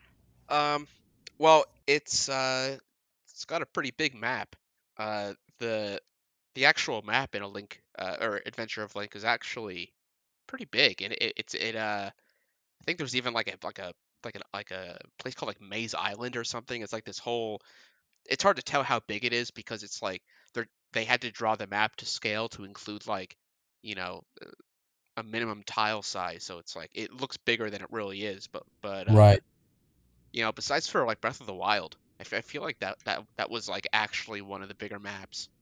Yeah, right. Uh, interesting thing about that game is all the cities. They're they're the names of the sages in uh, Ocarina of Time. There's a reason for that. Oh, can you explain that? Uh, so have you heard of an old gaming expo called Space World? Yes. Yes. So there there was a uh, um, a cart, an old an old uh, 1998 Space World cart that was recently dumped that had a bunch of like beta Ocarina of Time stuff on it, and it seems like there's like basically uh, scraps from three different builds, and one of the builds of Ocarina of Time was to be a sequel to Adventure of Link, and the sages were meant to be named references to the towns. Right. Yeah. And actually, you can look up that footage. There's like some early Ocarina of Time footage that looks nothing like the final game, but it's like the first time they ever showed the game. And Link is very much, he looks like he does in Legend of Zelda 2, like the brown hair and like the same um, color scheme on his outfit. And I remember in, in interviews, Miyamoto said that at that time they were considering even making uh, Ocarina of Time first person because it was supposed to be more combat driven Right. or like more focused on combat and that's really the thing that defines zelda 2 is that the, in, in the other zelda games or like zelda 1 um, you know the enemies are almost just obstacles that are like in your way but in zelda 2 They're it was like no they're tough and you need to like the game is focused around you learning how to fight these enemies. And uh, another cool little easter egg is that link's entire move set in smash brothers has always been based off of zelda 2 uh, link. Um, it's the same like the down air is the pogo where he puts the sword oh down beneath right. and it's like the down tilt is very similar. The jabs are the same because it was like oh sakurai was designing you know link for smash brothers. He's like oh they already made a, a move set for him in 2d it's you know zelda 2 the other zelda games are top down views so it doesn't really match up as well um, but yeah so zelda 2 and that is the the final game in that timeline Which now may have never happened. which may have never happened because again, that all is dependent on in Ocarina of Time if Link is defeated or not. Um, and so we move on to the second little part of the timeline. So the second split is the hero wins, but there's two different versions of the hero winning. So in this first version of the hero winning, it's called the child timeline, and it's basically Ganondorf's plot is stopped. So the way that this one works is that when you play Ocarina of Time, right, and you meet Princess Zelda for the first time, so you you you know you you free the Deku Tree of his problems or whatever, and he sends you to to, to Hyrule Castle. You cross Hyrule Field. Um, Link goes sneaks into the castle and he meets Zelda. They're both children, and she tells him that she's been having these these visions of like something really bad happening, and she's looking through this window and she asks you to come look through the window with her so that she can show you something and you see Ganondorf walk in and bow before the king and she's like that guy right there that's the problem and i know for sure that he's going to betray us all and he's doing something else and you're both kids at this time so in the child timeline it's basically uh, after Ocarina of Time at the very end of the game, the last frame of the game is that Zelda sends you back in time to live out your childhood. She's like, I feel bad about this whole thing. I'm a jobber. I ruined it. And, you know, now that we defeated Ganon, I, I you need to go back to how things were. Like, I Let's can't ruin it even more. yeah let's, let's ruin things even more and i can't just like let you be this adult that missed his his childhood so i'm going to send you back so she sends you back and the last frame of the game before the end credits is link going back to that courtyard and meeting zelda but now it's after the events of that every like they both know what happened and they are both children now. And he basically stops everything from happening with Ganon in that moment in the window as children by just, you know, it's implied that he just tells them about it and they stop it without it ever, you know, taking place. So in that timeline, we have Majora's Mask, and that is the direct sequel to Ocarina of Time. Again, it's the exact same link from Ocarina of Time, and the game begins with him and Zelda in the Temple of Time. They're both kids. So it, it's like it, it's so cool how it takes place like right after what you just saw in Ocarina of Time. So they somehow stop Ganon as children. They avoid the whole thing as adults. And Link is bummed because dude, this guy is miserable in this universe. Like this Link, I feel so bad Punish for because Link. he's he's made fun of for not having a fairy, right? Yeah, so his whole childhood is miserable. Yeah, to the to the point where there's a drawing outside of his house in in in the Kokiri forest of a dinosaur eating a fairy. You know, like he he drew a dinosaur on his little tree stump, and he he finally gets a fairy, and it's it's actually just the Deku tree feeling like yeah go go to this kid and bring him to me or whatever, and then sends him off on this adventure. The adventure ends up ruining his life. Zelda tries to fix it, sends him back to being a kid, but the fairy is like, oh, my job is done. We saved the day. I have to leave. So the fairy leaves, and that's Link's only friend. So what does he do at the beginning of Majora's Mask? After Ocarina of Time, he goes into the Lost Woods to go find his long lost friend. And they show Zelda and him in the Temple of Time. He has his ocarina. She gives it to him. He has a, a very young Epona, which they don't get into how he got that because you can't ride Epona as a kid in Ocarina of Time. but he, he gets Epona and he starts off in, he goes into the Lost Woods and he's searching for his long lost buddy. And of course, in the forest, he meets Skull Kid, and the Skull Kid basically bodies him in the middle of the forest, steals his stuff, steals his horse, steals his ocarina, and uh, runs off. And then the adventure of Majora's Mask begins. So, is there anything about what? How is Majora's Mask important in in the timeline, or is there any interesting lore or anything that is like unique to Majora's Mask? Okay, so um, if this is like an alternate, well, it, if we, as we understand Majora's Mask, Termina is like an uh, a parallel world to Hyrule, right? Mm-hmm. Yeah, I think so. And but there is like a a gate of sorts, right? To get there. You mean like so in the beginning of Majora's Mask when he's chasing the Skull Kid, he falls down what looks like this huge gate, like it's like a huge hole into the ground. That's what you mean by the gate. Yeah, Yeah. basically, right? Like it's it's not It's, it's, just not a a, it's a it's but it's a physical place, right? It's not like a yeah, it's it's a physical place in like a different dimension or something. yeah. right.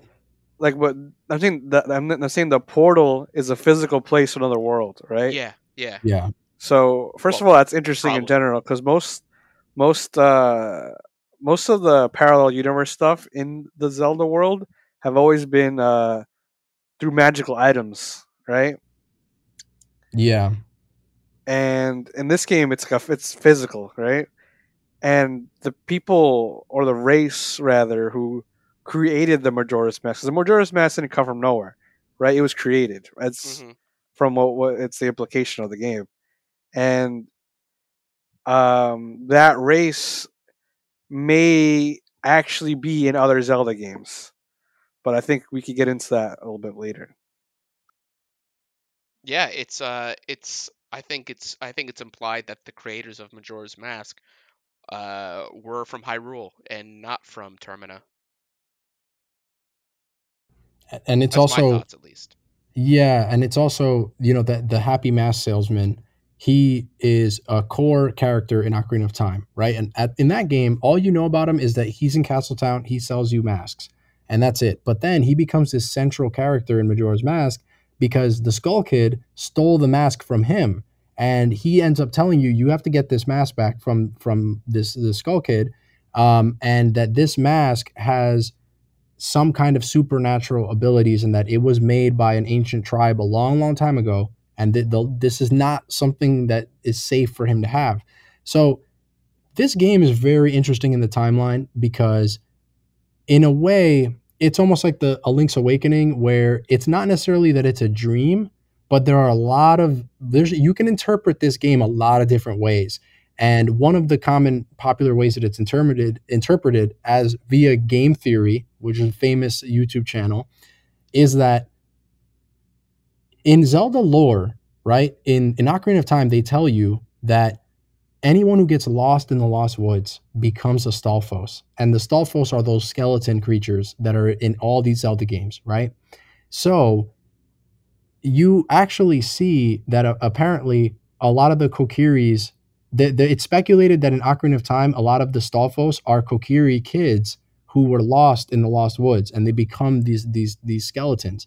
So Link goes off into the Lost Woods to find his friend, right? And he ends up falling down this hole. And it's strange that this universe of Termina is inhabited by all these people that look exactly like the people from Hyrule that he that he knows. There's no real new characters. It's like almost all of them are, you know, characters that he's met before. Yeah. So it's populated by all these people he knows, right? And it's very strange. Like like you said earlier, he's falling through this hole, but it, it doesn't look like you just fell through a, a hole, like a, a, like a tunnel or something. It it's like a giant hole into an abyss, and somehow that leads him to like another city, like almost underground. Like it's very very supernatural, and very weird, and it doesn't make physical sense. And It, The it seems like deliberate though too. There's- Exactly. There's like a pathway leading out from where he landed and stuff. And then when Yeah. you go through that path, like the the game like twists and turns and shifts, right? Yeah. And then straightens out like, like gravity is shifting. Yeah. Something Yeah. like that, you know? Like it's very like uh, a deliberate um like this is not normal, you know, like It's like an Alice Yeah. in Wonderland kind of thing. exactly. Yeah, and and the thing about this, I feel like this game more so than any other Zelda game, all of the story elements and themes of this game seem way more deliberate. Like sometimes when we're talking about the timeline, it's like, "Oh, what if this is connected to this?" And it's like with Majora's Mask, it feels so intentional. It really feels like there's too many things that connect for you not to think that they're real or that intentional from the designers. So he the, the place is called Termina, right? So he he goes into this alternate universe, it feels like, and it's called Termina. And this the the game theory is really it was really cool because they interpreted it as it meaning terminal, as in meaning like End or something. yeah, or like this is the in between phase between you you uh passing. Like you're in the terminal.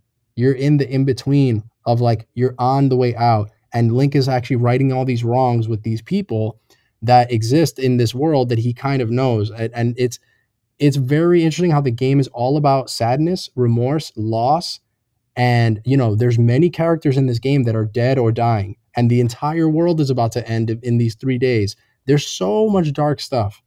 And it feels really deliberate with this game. And it feels like it's almost like it didn't really happen, but it did. And the the the central theme of the game is also that the Skull Kid, you know, he is he's possessed. You find out later on that he's possessed by rage because he lost his friends, right? So his friends were the giants, the four giants that you meet, and apparently at some point they turn his, their back on him and he becomes this raging like filled dude and he finds these two fairies and then he gets the majora's mask and the majora's mask make it like powers up that rage into you know wanting to end the world or whatever. And it's interesting how that ties directly into link was looking for his friend when he got lost in the forest and encounters the skull kid and they go on this adventure. And at the end of the game you know the skull kid is restored and he gets his friends back and he's happy. Well, And then- rather, he accepts that even though the Giants aren't going to be there, that they're still friends. It's not that they abandoned him. Right. It's just that there's going to be distance between them. Yeah. And so a lot of the game theory is that Link is dying in Termina, right? But the way I interpreted it was actually that it was him. It was almost like you were playing through him processing the the loss of his friend and accepting it. And at the end of the game, you see him riding off into the light in the Lost Woods, and it feels like it's almost like, oh, okay, through this whole adventure, which may not have happened, it might have happened like in his mind. He he kind of just accepts that he's not going to find Navi, and it's all about accepting loss and accepting that you can't have this person or this thing that you wanted this whole time. Well, So um, that's how I interpreted that whole game. you want Well, to hear the counter to that? wait before before you got before we get to that, right? Okay. um, I think that even if uh, your theory, the game theory, are, are are correct or incorrect, right? Yeah, right. Um, I think the most important thing is that the game has motifs and themes of death and acceptance and uh, a lot of those things, right? And even if those theories aren't correct, that doesn't mean those themes don't exist within the game, right? I think that's a lot Right. of For, people. for sure, for sure. I think that's what a lot of people don't understand when they say like uh, when they give these theories out. It's like those things definitely do exist in the game. You know? Yes, yeah, It's- But Right. uh, Sure. you can you can go. You were gonna say. You have you have characters who are openly, uh, you know, openly accepting that they're they're about to die, or not uh, accepting they're gonna die. They're in right, fear. right, or not. Um, my favorite example is um, I I forget the Terminian names, but uh, Malon, her her version in in Majora's Andrew. Mask. Andrew, right? no, no, wait, no. I'm no, wrong. the younger one. Yeah, Romaji? Andrew's. Oh. Yeah, Romani, Romani Ranch. I forget. I don't know, but you have that whole sub arc with with the aliens and the UFOs and stuff. well, Yeah. okay, but they're not actually aliens. They're they're ghosts that look like aliens. They're There's something. spirits. They're spirits. They're something. Yeah, Yeah, they're Um, very uh, nondescript in how they actually what they actually are. Yeah. Uh, but but like at the on like on the third day, well, like there, there's there's I- I'm pretty sure there's like there's like the whole thing about um Romani or or whatever the little girl's name is wanting to have some Chateau Romani, which is like this alcoholic like milk basically. Um, It's, like a- implied to be that way at least. yeah, it's like their alcohol. I don't know. But on Yeah. on the last day, her older sister just lets her have it. Um, and she's she's like melancholy about it. But it's like, you know, keep the innocent innocent. Uh, let them enjoy something before they get killed by the moon. Yeah. The, it's the end of the world, and it's like, ah, whatever. Just let her have it because this is all going to hell anyway. Yeah. Yeah, Um, but back up back on the Link is dead theory. Um, when you watch the ending of the game, he has the uh, mirror shield that you get in Termina. right. Oh, that's right. So it can't be just uh, in his head. wow. He has physical items from Termina in Hyrule at the end. Yeah. Um, if you my believe God. that. If, if, you, if you, if you believe that he actually made it back. but th- that is a, that is a good counterpoint. Yeah. And I mean, it's it's almost like uh yeah, it, it that's that's really interesting. Cuz the, the other thing about this is that and we're going to get into this with the next game, but this link is so we mentioned how the link to the past link is like the most badass link of all the links. Like he's so traveled, he like stops all these problems across way many different lands. Ocarina of Time link is the most depressing link in the story, man, because Ocarina of Time ruins his life. He goes into Majora's Mask. Not, wait, not only does he ruin it, ruin his life, right? He gets to see the failures. You know, yeah, he gets to see Hyrule in this decrepit state. His friends are miserable. You know, like he gets to see the worst of it too. Not, not only does does everything go wrong, he gets to see the full effect of it being wrong. yeah. And then he goes into Majora's. He loses his, his only buddy, which is the fairy that he, you know, completed the adventure with. Goes into Majora's Mask, and he never finds that fairy. And the last shot that we see of this link in the the canon, or maybe not, we'll get to that. Uh, is him riding off into the Lost Woods. And the last, I remember seeing the end credits of Majora's Mask recently again, and it's like the last frame is like not this heroic, happy shot. It's a very somber shot of him just like he's just leaving. he's just riding off into the forest, like whatever. We don't know what's gonna happen, and That sucked. it's a, it's a yeah, it's a very sad, well, that sucked. Back to looking for that fairy. very sad way to see that hero end up. But then we get to the next game in the timeline. And again, just to make sure everyone's keeping up, this is in the child timeline where the children in Ocarina of Time stop Ganon from everything and whatever. Twilight Princess. So Ganondorf, King of Thieves, is banished to the Twilight Realm, and the Twilight invade the Kingdom of Hyrule. Then Ganondorf returns, but is defeated by Link. So, It's true. yeah, this is all facts, by the way. This is all historical facts. So, what's really interesting about Twilight Princess, and why is this game interesting in the timeline? Well, it introduces several new uh, several new races. Um, you have the Oocca and you have the Twilight, um, which may both be the same people, maybe not. They may be people we've seen before, maybe not. Um, their origins are kind of uh, a mystery.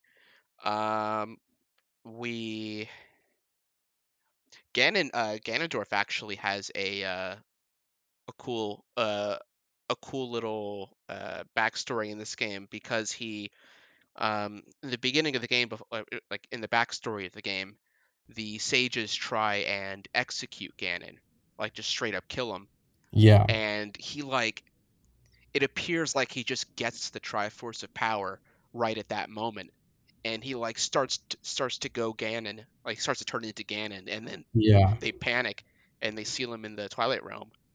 Um, and that only happened, in my opinion, because Zelda goofed up and sent Link back in time. Because explain. because what it did when um, when Link was sent back in time at the end of Ocarina of Time, he still had his piece of the Triforce. Um, it was still split up among the three. Uh, when Link left that timeline, the Triforce of Courage in that timeline shattered. It left Link because Link left that continuity. The Triforce of Courage left Link and it shattered into eight pieces, and you had to recollect it in Wind Waker. Right. When Link showed up in the Child timeline, he has a Triforce of Courage. You can see it on his hand in the end, like in the end sequence. So basically, what is said to have happened is when Link went back in time, as soon as Link went back in time, like arrived in that new time, uh, the Triforce forcibly split because Link was supposed to have the Triforce of Courage. Um, and as soon as that happened, Zelda would have gotten her Triforce piece, and Ganon would have gotten his.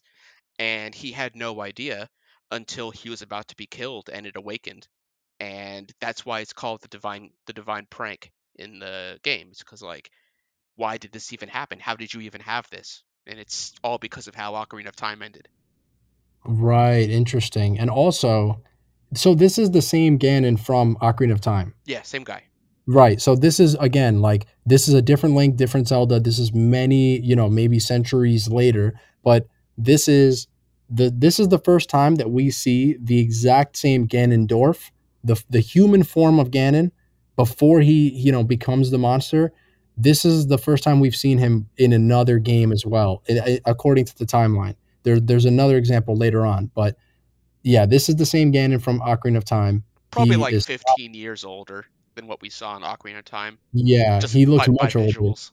Right, exactly.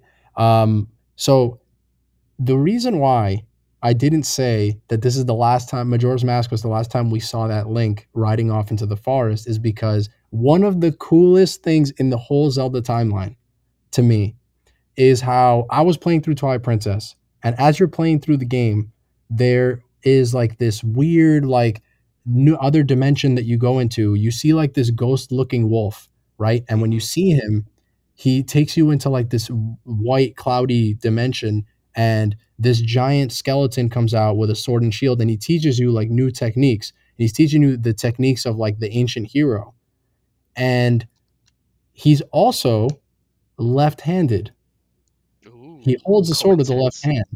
And of course infamously every link except for the skyward sword link is left-handed up until this point in the timeline.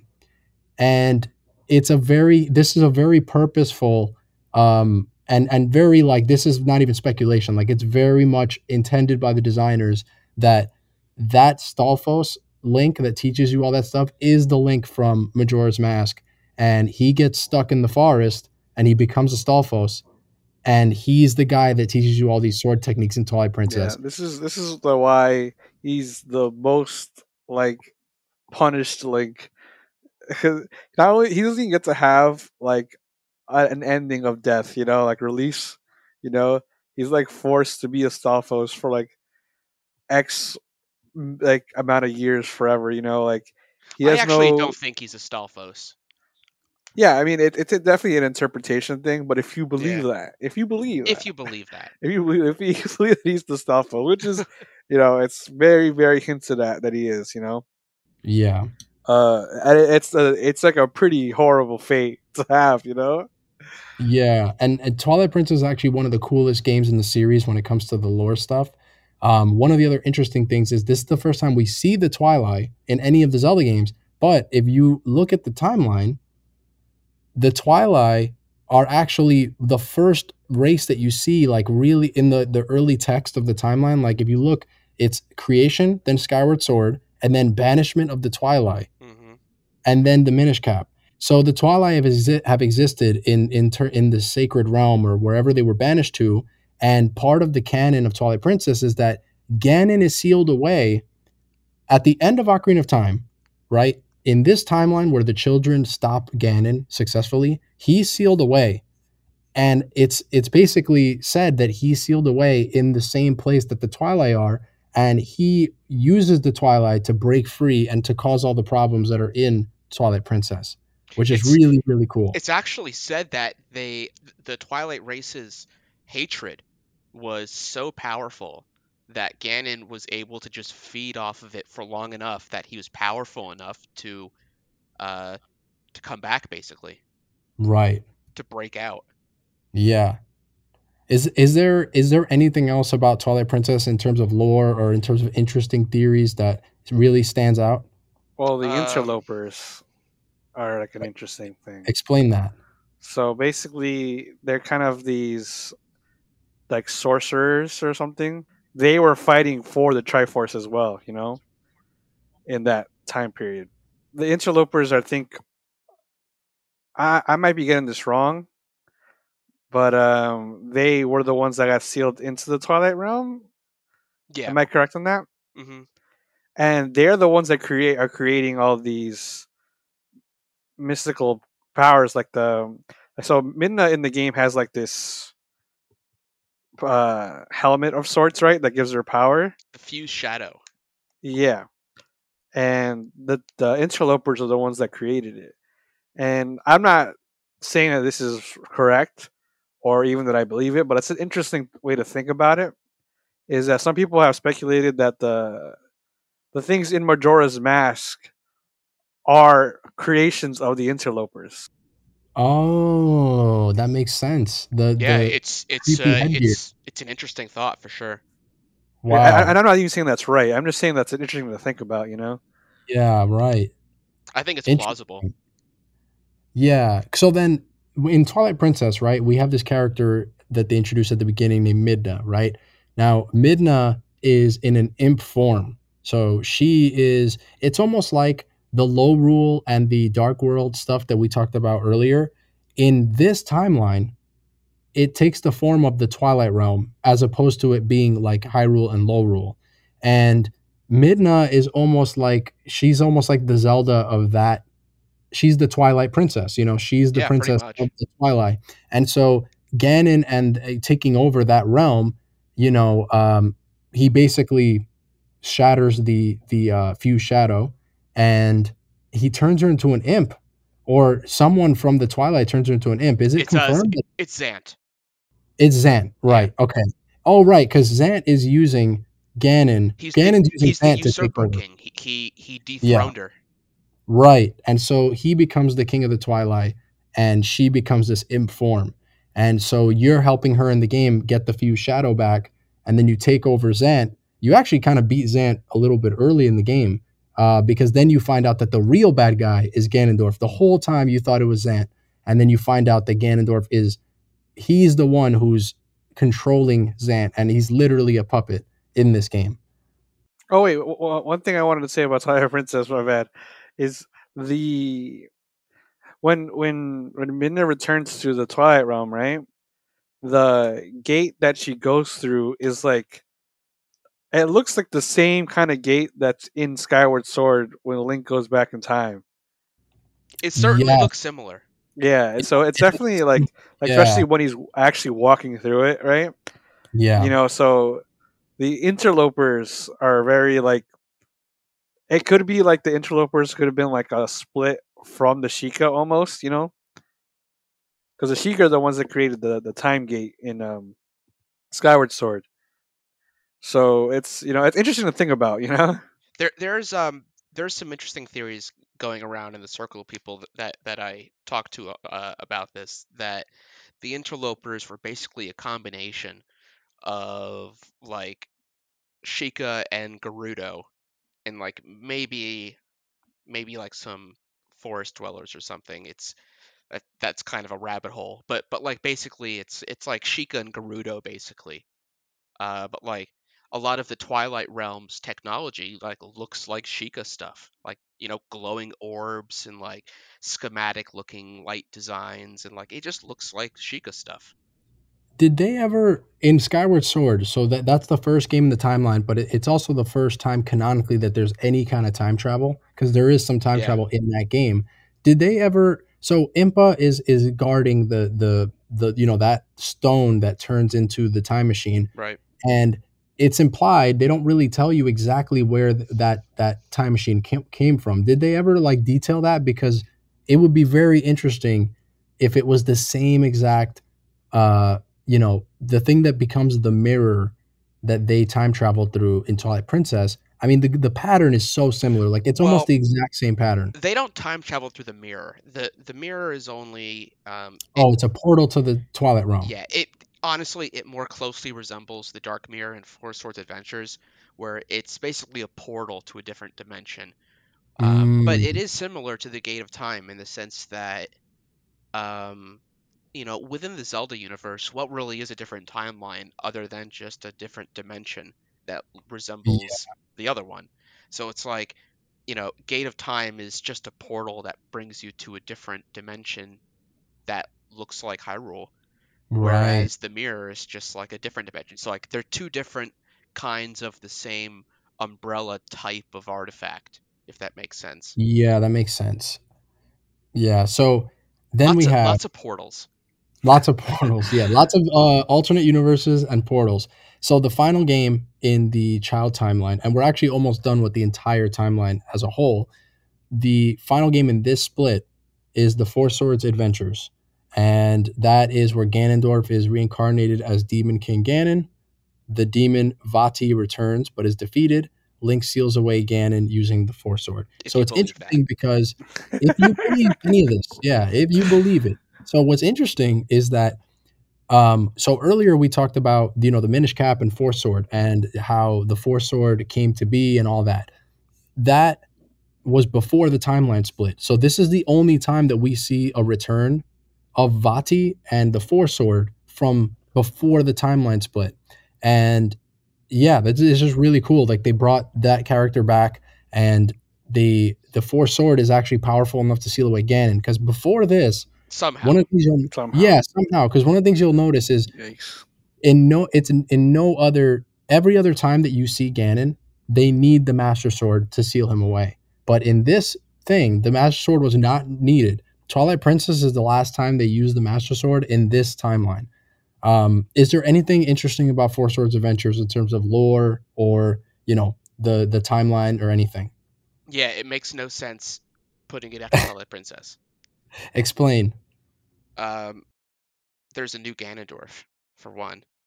Um, uh, the lore doesn't really follow up. Like you have the Dark Mirror, which is very similar to the Mirror of Twilight, and you have a race of people called the Zuna, who were like trapped within the mirror as well, in the same way that the interlopers were. But they're but they're different. Like this happened twice apparently. Like apparently mm-hmm. twice in Hyrule's past, there was a you know a, a dark sorcery tribe that you know tried to take over the world or you know the sacred realm or Hyrule, whatever, got sent through a mirror to a different world, and then it happened again. Um, and on top of that, Four Swords Adventures is like the same link as Four Swords. Like it's it's implied that it's the same guy. Right. So it's like, what's going on here? What's what is this doing over here? And, if, And- it's also just funny to think about, like my man Vati was just chilling for like thousands of years. He was Yeah. like, "Yep, just gotta wait for that resurrection." There's no reason why this should be separated. Uh, the only reason why it's not back up where Four Swords is is because it's Ganondorf. You can't have Ganondorf show Oh. up before Ocarina of Time because Ocarina of Time is where Ganondorf shows up. Wow. That's what I was about to ask. It's ask. a Is whole like why separate origin story. Right. So they run into this problem at this point where yeah, the the it actually it's fine that it's Ganondorf, but it's it doesn't make sense that it's Vati and Link and the Four Oh, Sword. oh, we messed up. Uh-oh. Like if you were to, if you were to try and fix this, the best way to fix it would be just to never include Ganondorf. You would just have Ganon right from the outset, maybe, or it, not even because Ganondorf dies at the end of time. It had it, it, it can't go here. yeah, and also It at the end of Twilight. Princess, at the end of Twilight Princess, he's yeah, you defeat him as in his human form, not in the beast form. So it, it, it it's like they had they were stuck with putting him as a human. It just doesn't make any sense. like it's it's possible you know it's Yeah. possible because you know we know that the gerudo have you know a male every hundred years and yes it's plausible that after ganondorf is is straight up killed um that another ganondorf could be born but like i don't actually think that's how it works if you look at it, like if you look at all the ganondorfs it's still the same one dude it's never like it's never actually a new guy right. Yeah. and i i don't think that four swords adventures i i don't know if that's uh if that's the intention is that a previously defeated ganondorf reincarnated as another original ganondorf who has no memories of being ganondorf Right. before And also now he loses to the Four Sword. So it's like, wow, man, I got Yeah. demoted. I thought you needed the Master Sword. Apparently, you just need some Four Sword. Like, what is that? But I'll, t- I'll tell you what, everything fixes itself if you split the timeline at Minish Cap. right. It all yeah. fixes itself. Because Four Swords Adventures is the perfect prequel to A Link to the Past. It, it, it, it lines up perfectly. But it can't go before Link to the Past on this timeline because it would be it would be where Ocarina of Time is. Four Swords Adventures is a parallel to Ocarina of Time in the Downfall timeline, in my opinion. Right, right. That makes sense. So, um, that is the last game in the child, what is called the child timeline. Ganondorf's plot is stopped, and Link and Zelda defeat Ganon, stop his plot as children in the courtyard. They just tell the king. The king is like, yo, just body this guy. Straight up. Straight up. 3 0. Off with his Yeah. head. Yeah. so then the last split in the timeline is the adult timeline. The original timeline. this is the original timeline. This is the one that is the most intuitive. If you played Ocarina of Time, it's like, okay, you beat the game. And so the first game on this timeline is the Wind Waker. And in the beginning of the Wind Waker, the prologue, the famous, amazing prologue of that game, which is just the art style, the music, dude, that's that was just so awesome. The beginning of that game. They basically tell you, you know, there was a, a hero in in this there was a, a Ganon and he was taking over Hyrule, and there was a hero who stopped him, right? And basically, it's implied that it's Ocarina of Time that they're talking about. But then they're like, oh, the the he was sealed away. This Ganon, this enemy, this problem, he was sealed away, hmm and there was a, a, a brief period of, of peace and calm. But then he came back, and there was no hero. And obviously, we know now that that's because that Link got sent back in time to be a kid. So now there's this timeline where Link doesn't exist and Ganon comes back, and that leads to the Wind Waker. And so they said that to stop this this the, the him coming back, they had to flood the entire land of Hyrule had to be flooded to stop this Ganon Sucks to suck. because there was no hero there. So Hyrule is completely flooded, right? And that oh, dude, every every hero, every hero, or like uh, God being in the in the Zelda universe, they're just they're horrible at their jobs. They're just like, you know what? Just take everybody down with them. yeah, That's like a Link to the Past, but they had no sages, so they Yeah. were like, "Whoa, what now?" All the sages are dead. What are we gonna do? Yeah. So they, they flood the land, and now it's this giant ocean. And we have the Wind Waker. So Ganon is revived and defeated by Link in this game. And it again, this is the same Ganondorf from Ocarina of Time, you know, Same in his human form. It's the same dude.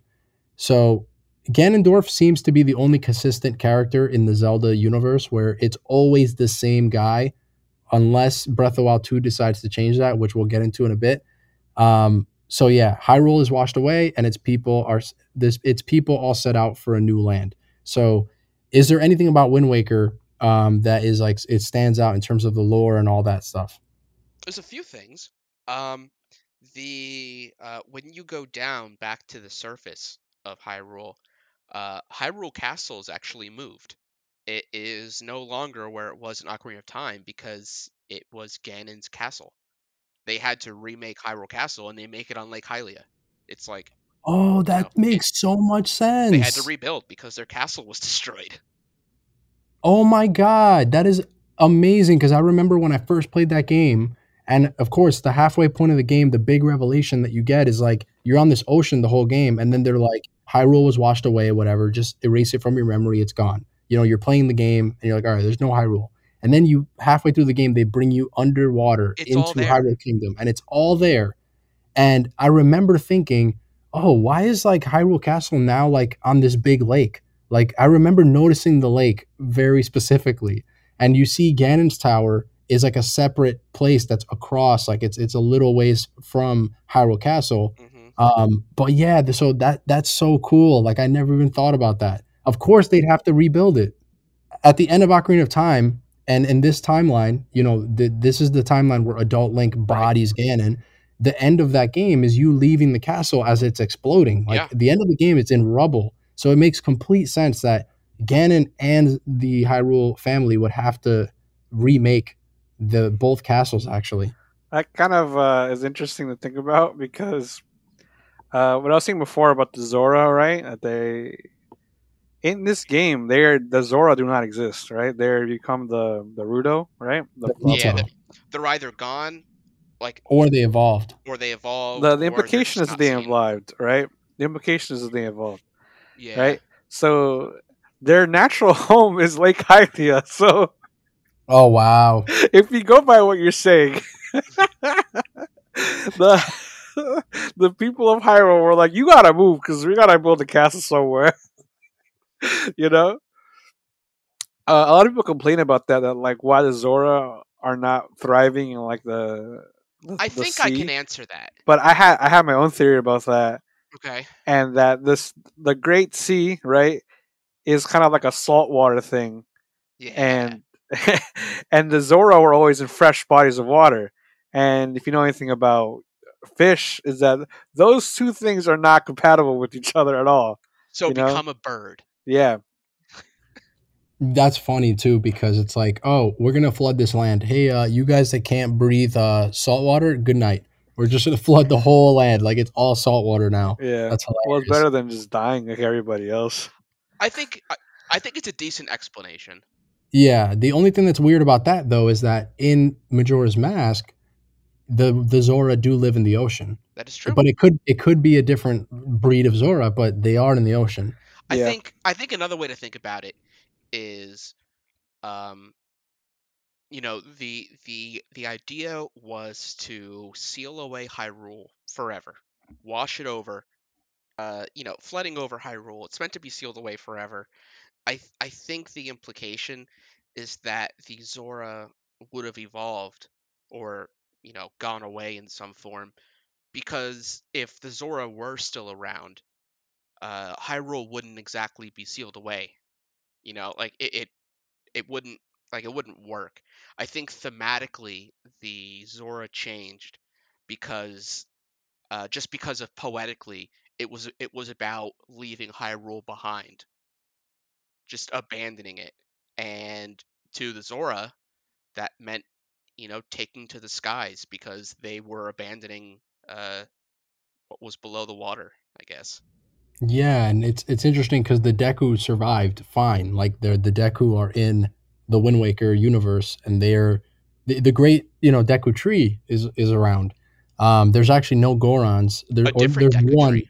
There's one Goron. Oh and yeah, it's it's implied that that's the Deku tree that you help Yeah, sprout. it's, it's the sprout. it's the sprout that told you about your yeah your origin as a as a Hylian back in Ocarina of Time. Um, and now he's this big tree that is all grown up and it has the Koroks. And the there's a Goron, there's one Goron in the game. There might be like one other one, but they, there's not like the Gorons are not this big tribe anymore. And it makes sense. I mean, they got flooded. Like, how are they going to survive in that universe if everything got flooded? They can, there's no way they could Well, he made it though.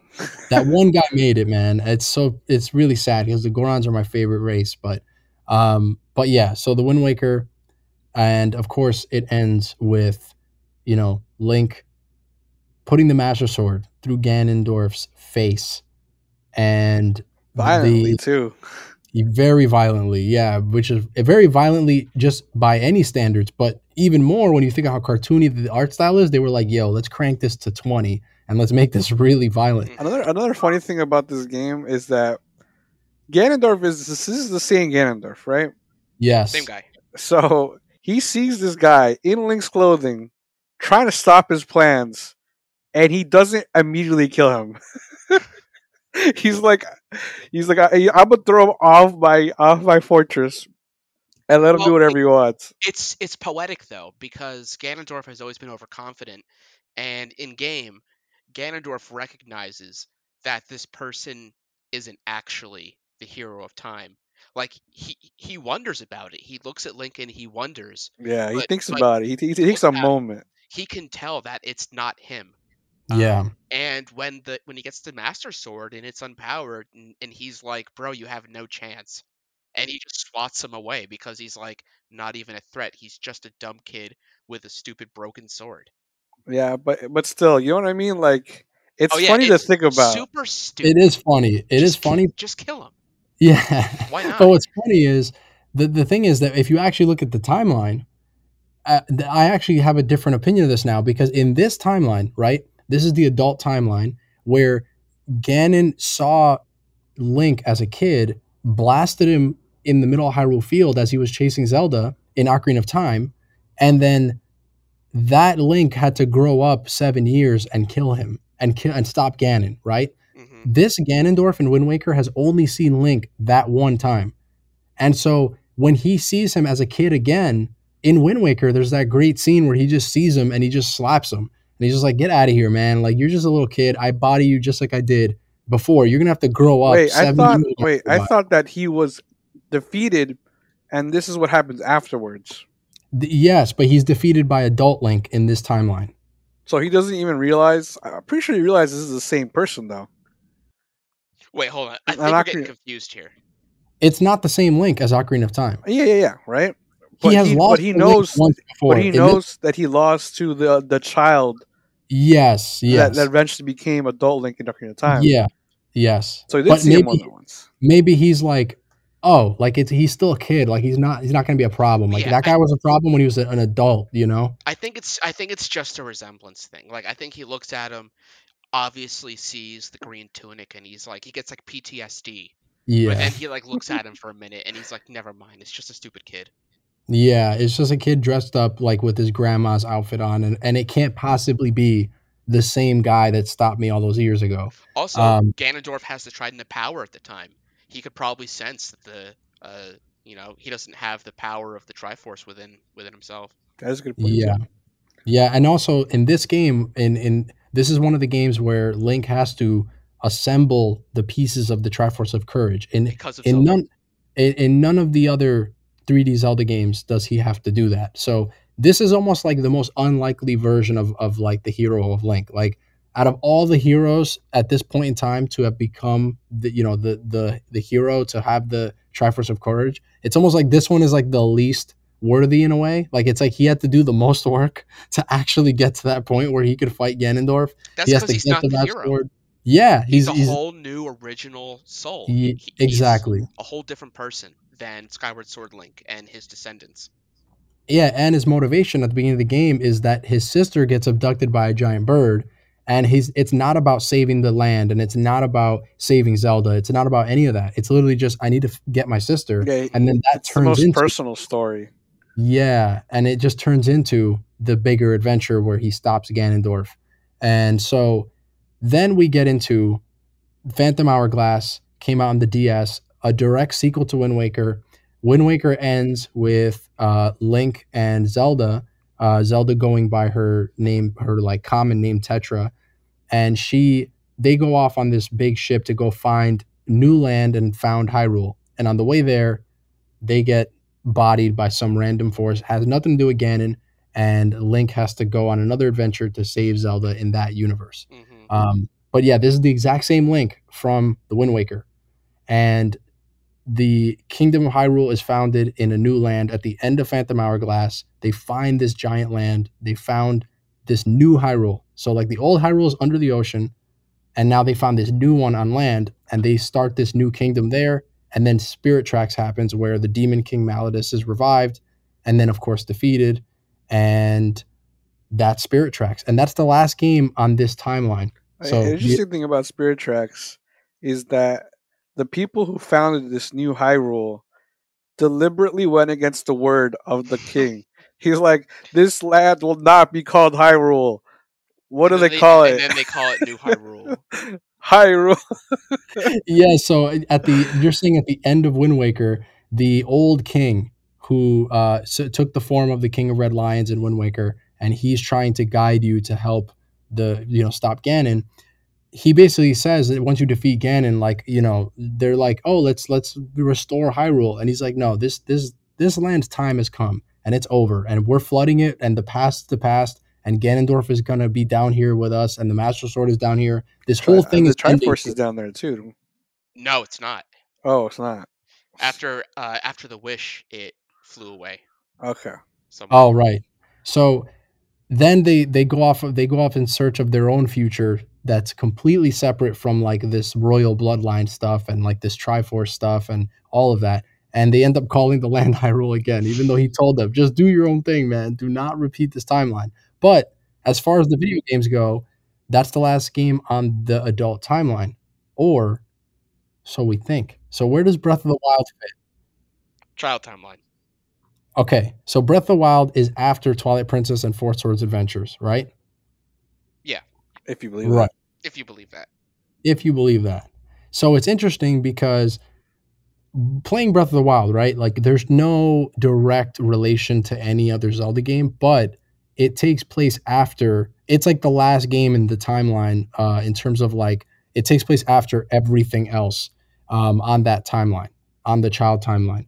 And so it, it the only references, and correct me if I'm wrong, there's a few references, but they're very loose. So obviously, like the names of like the towns and the rivers and the lakes are all references to old things that happened. But some of those old things are not things that are from the timeline that the game is placed in. Yeah, so for example-. Yeah. So, for example, there's like lakes that are named after characters that are in like, you know, A Link to the Past or like, you know, uh, Legend of Zelda 2. And on that timeline, th- none of those existed. So it's like a mere coincidence. Um, and also, the only other thing I can think of is in Breath of the Wild, there's a kid that if you talk to him, he's at one of the barns and he he's like telling you like hey i heard that there's this story where you know us hylians used to be up in the clouds in the skies and then we came down to here. And it's like a direct reference to skyward sword. And that's really really cool. But then the other direct reference that a lot of people missed and i was talking to a friend about this the other day i couldn't believe he like no one else got this.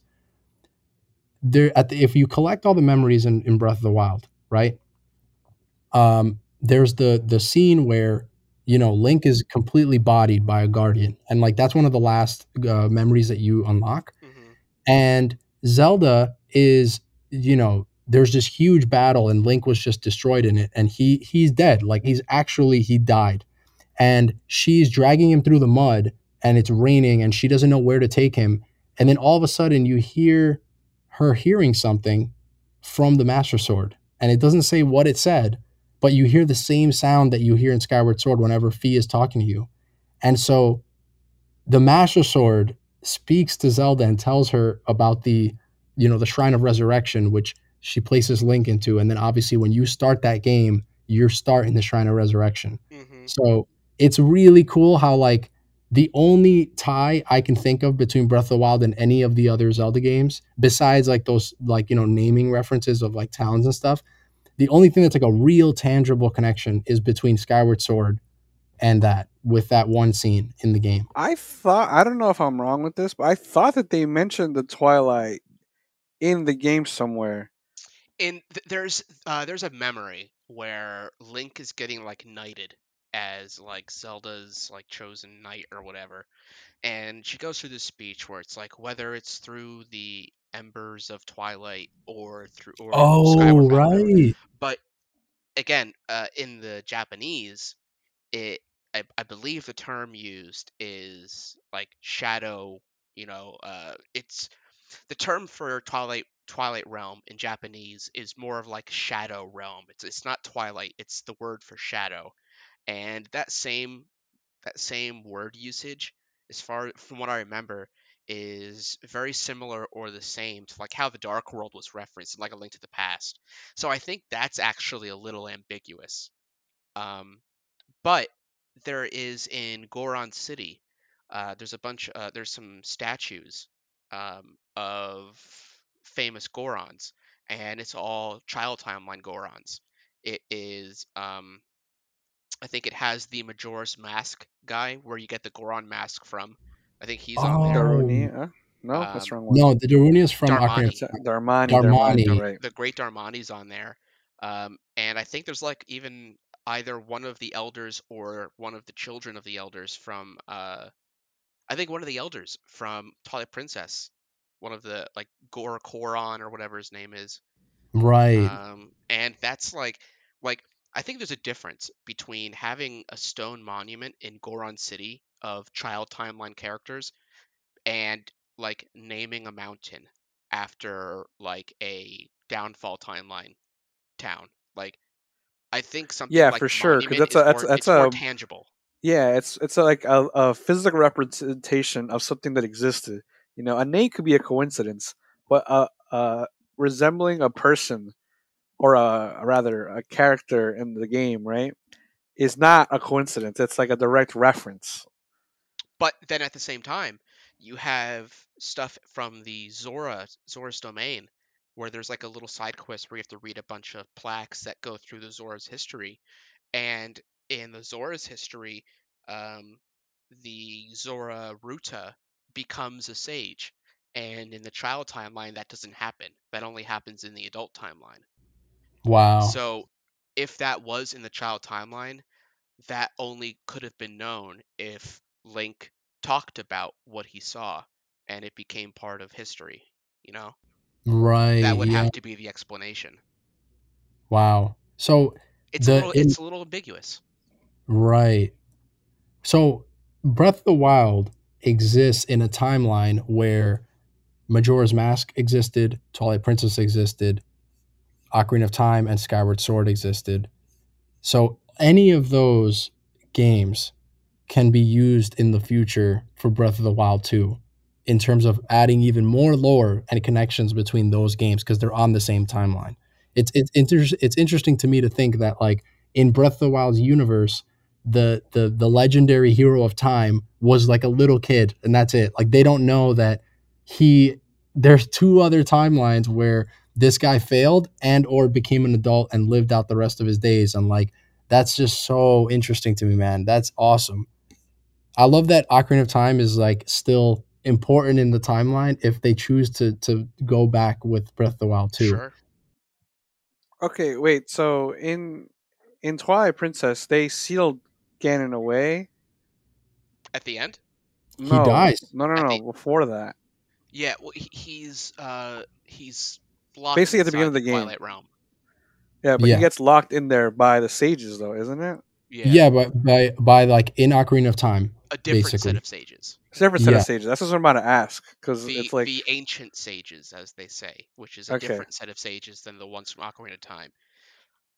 These Yeah. these are the sages that, in my opinion, probably probably maybe were involved with like the building of the Temple of Time back with like Rauru. Right. Maybe I, I, I don't know. It's not really explained. Wow, man. So Breath of the Wild 2, right? We let's get into what we think about that because and how that connects to the timeline and some of the lore because you have some of the most interesting like opinions on that. So one of the interesting things to me is that um, if you watch the trailer, which is like super, you know, there's not a lot to see there. It's very quick. There's you're gonna have to freeze frame to even like analyze stuff. But from what we got, it looks like it's directly after Breath of the Wild. Link and Zelda um, at the end of Breath of the Wild, they just set out to like walk around the land, and you know, it picks up from there. So in the trailer for Breath of the Wild 2, we see them exploring caverns, right? It's established in the first game that the um the Sheikah technology and the Guardians and all that, they were all underground and they were unearthed. And that's where the problems in Breath of the Wild 2 happen. So now they're exploring underground where all this other stuff is. We just described all the other games that happened in this timeline already, right? So Twilight Princess, Majora's Mask, Skyward Sword, like Ocarina of Time. Technically, those are underground in this timeline, in this existence, this universe, Breath of the Wild 2. So they're exploring all that. And we see what looks like could be a Ganon like figure. And it's not confirmed that it's Ganon, but in the small frames that we got in that trailer, he's wearing the Gerudo gear. Like he looks like he's wearing Gerudo stuff. And he has this long, long red hair. If this is the same timeline and that is Ganondorf, it might be a different Ganondorf in Breath of the Wild 2 because would it be the same one from Twilight Princess? Is that even possible? Like, did he go from Ocarina of Time to Twilight Princess to possibly Breath of the Wild 2? Um, I think I think it's kind of both. I think it I think it's a different I think it's different body, same same spirit. Um, I think it's a case where uh, well, there's a few ways to go about it. Um, one route you could take is that like after Twilight Princess, they did something with the body and I don't I don't know. Somehow, I don't know, brought him back and then sealed him or something. Um, but I think what's going on is it's a future male Gerudo, basically a future Ganondorf. Not necessarily even evil at the time, but I think it's a future Gerudo. Um, and I think what they basically did was I think they summoned, like, summoned, like, basically at this point, Ganondorf's a demon, like an actual demon. Like, he's not like a human anymore. He's like a straight up demon, like Demise was. I think basically what happened is they they did like a like a two shot. Like they summoned Ganon into the body and then at the same time sealed him and basically trapped him there. And and, and I think like that was basically like how before Link to the Past, the seven sages like seal away Ganon. Like I think that I think that's what's going on here. Uh, before the game happened, you know, tens of thousands of years ago, um, they thought it would be a good idea to trap Ganondorf like this. And the result was, you know, every 10,000 years, he would have enough malice formed to make Calamity Ganon.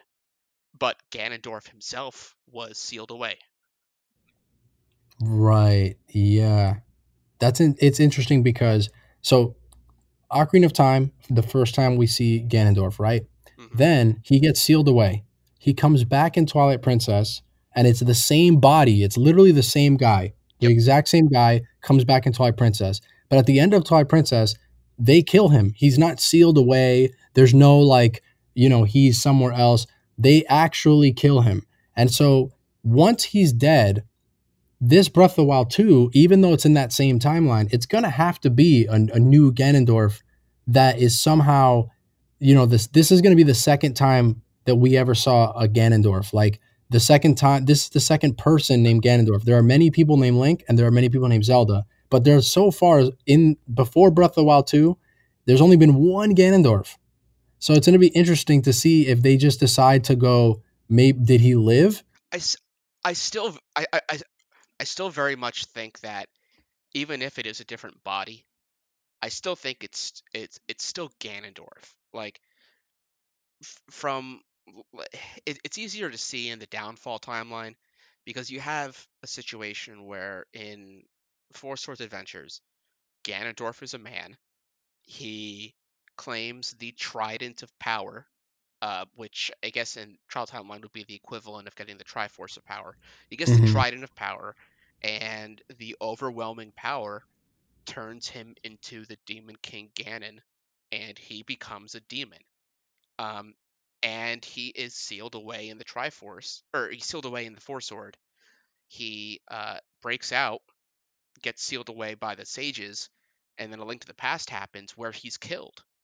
But then he gets resummoned in the Oracle games, gets defeated, and then he gets resummoned again, like not not reincarnated, like summoned. Like he gets he's Demon King Ganon, the demon. Right. Like, it's like he's not even trapped to a human form anymore. Yeah, it's like he's, he's just appeared, and, and it happens like three times. yeah. Um, and we see in at least two games that there are rituals you can do to summon him. In the Oracle games, um, Twinrova, which I guess is the same person as Ocarina of Time Twinrova, but Twinrova, you know, wants to sacrifice the body of Zelda to resurrect Ganondorf, and it doesn't go right, and Ganon's kind of dumb, but like it still works. Um, in the Adventure of Link, the uh, you know, they're trying to kill Link to use his blood to revive Ganon, and if you lose, you get a game over, and Ganon returns. Well, Like, There and are also in a link between worlds, like like the the main antagonist kind of like fuses with Ganondorf, or not. Ganondorf, Ganon, right? you so- Ganon. Sorry. The it's uh, Yuga and Ganon, so it's Yuganon. Oh, okay. So it could also be like that's kind of like a summoning of him, but in a more corrupted way, you know. Possibly. Um, and and that could be so, uh, some sort of something they could use in the new game as well, you know. Yeah, it, I, I think it, it could be something very close to that. I think in the case of A Link Between Worlds, Yuga was powerful enough that he was able to at least like keep some control. But like I think if you were to just do what happened with Yuga, but just for like a regular mortal guy, I think that would basically be the equivalent of just you know quote resurrecting Ganon. Yeah, because he would be consumed by You- Ganon. Yeah, he would just take it over. Just take over the body and it's just like that's it. That's uh that's Ganon. Is it confirmed 100% that Breath of the Wild is in the the child timeline? Because last I remember, they No, didn't it's not. confirm. It's No, not. Um, there's there's an interview uh, interview with Aonuma where he he implies that it does go in a specific timeline, but he's just not going to talk about it. oh my god. I, I think leave th- it up I, I think there was some controversy when like the Hyrule Historia came out and all that kind of stuff, and they're like having to be more tight-lipped about it now. Again, yeah. and personally, I prefer it that way because I, I I do think that they kind of do it game by game, right? yeah, things And- change. And they just say change things when they when they can and they want to, right? And it's more fun to just do it yourself anyway, you know. hmm There's enough material. Like It's not, it's, Absolutely. it's not like we can't like work it out ourselves. So now let's get into the the the really interesting conspiracy theories. Some of them we already touched on a little bit, um, but let's talk about like I want to hear about this time traveling Sheikah thing because that sounds like the most interesting one. So let's just go with that one. Um, explain to me this time traveling Sheikah theory by I want to give credit to the person who's uh, credited with this theory, Rinkudo. Yeah, he, Explain this to me. he's um he's a French. Uh, he's a French guy. He has uh, he does like really nice uh, like French Zelda theory stuff. Um, but the the idea is in uh, Skyward Sword, you know, a, a major mechanic is the Gate of Time, and it's a Sheikah creation, and it lets you travel through time. Um, but in Skyward Sword, the only Sheikah we see is Impa. Um, we know there were more because they were all around the Lanayru area. Like they built, like th- they were clearly a, like more of a tribe than just one person.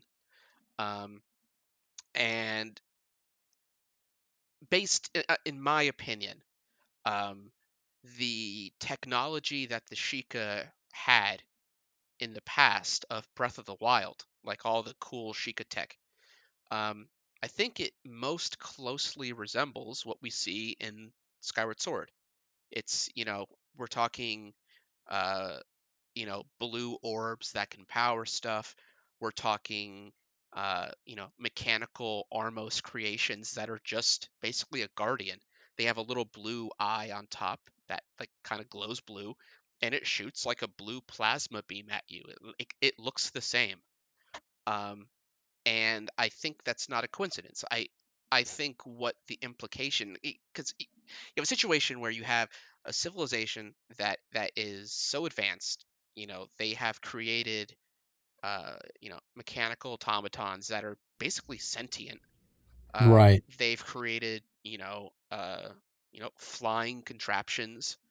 They have hover, you know, hover technology or stuff. Um, you know, enough to the point where they can create a time travel gate, but they're all gone. But then it looks like all of their technology came back, you know, tens of thousands of years in the future.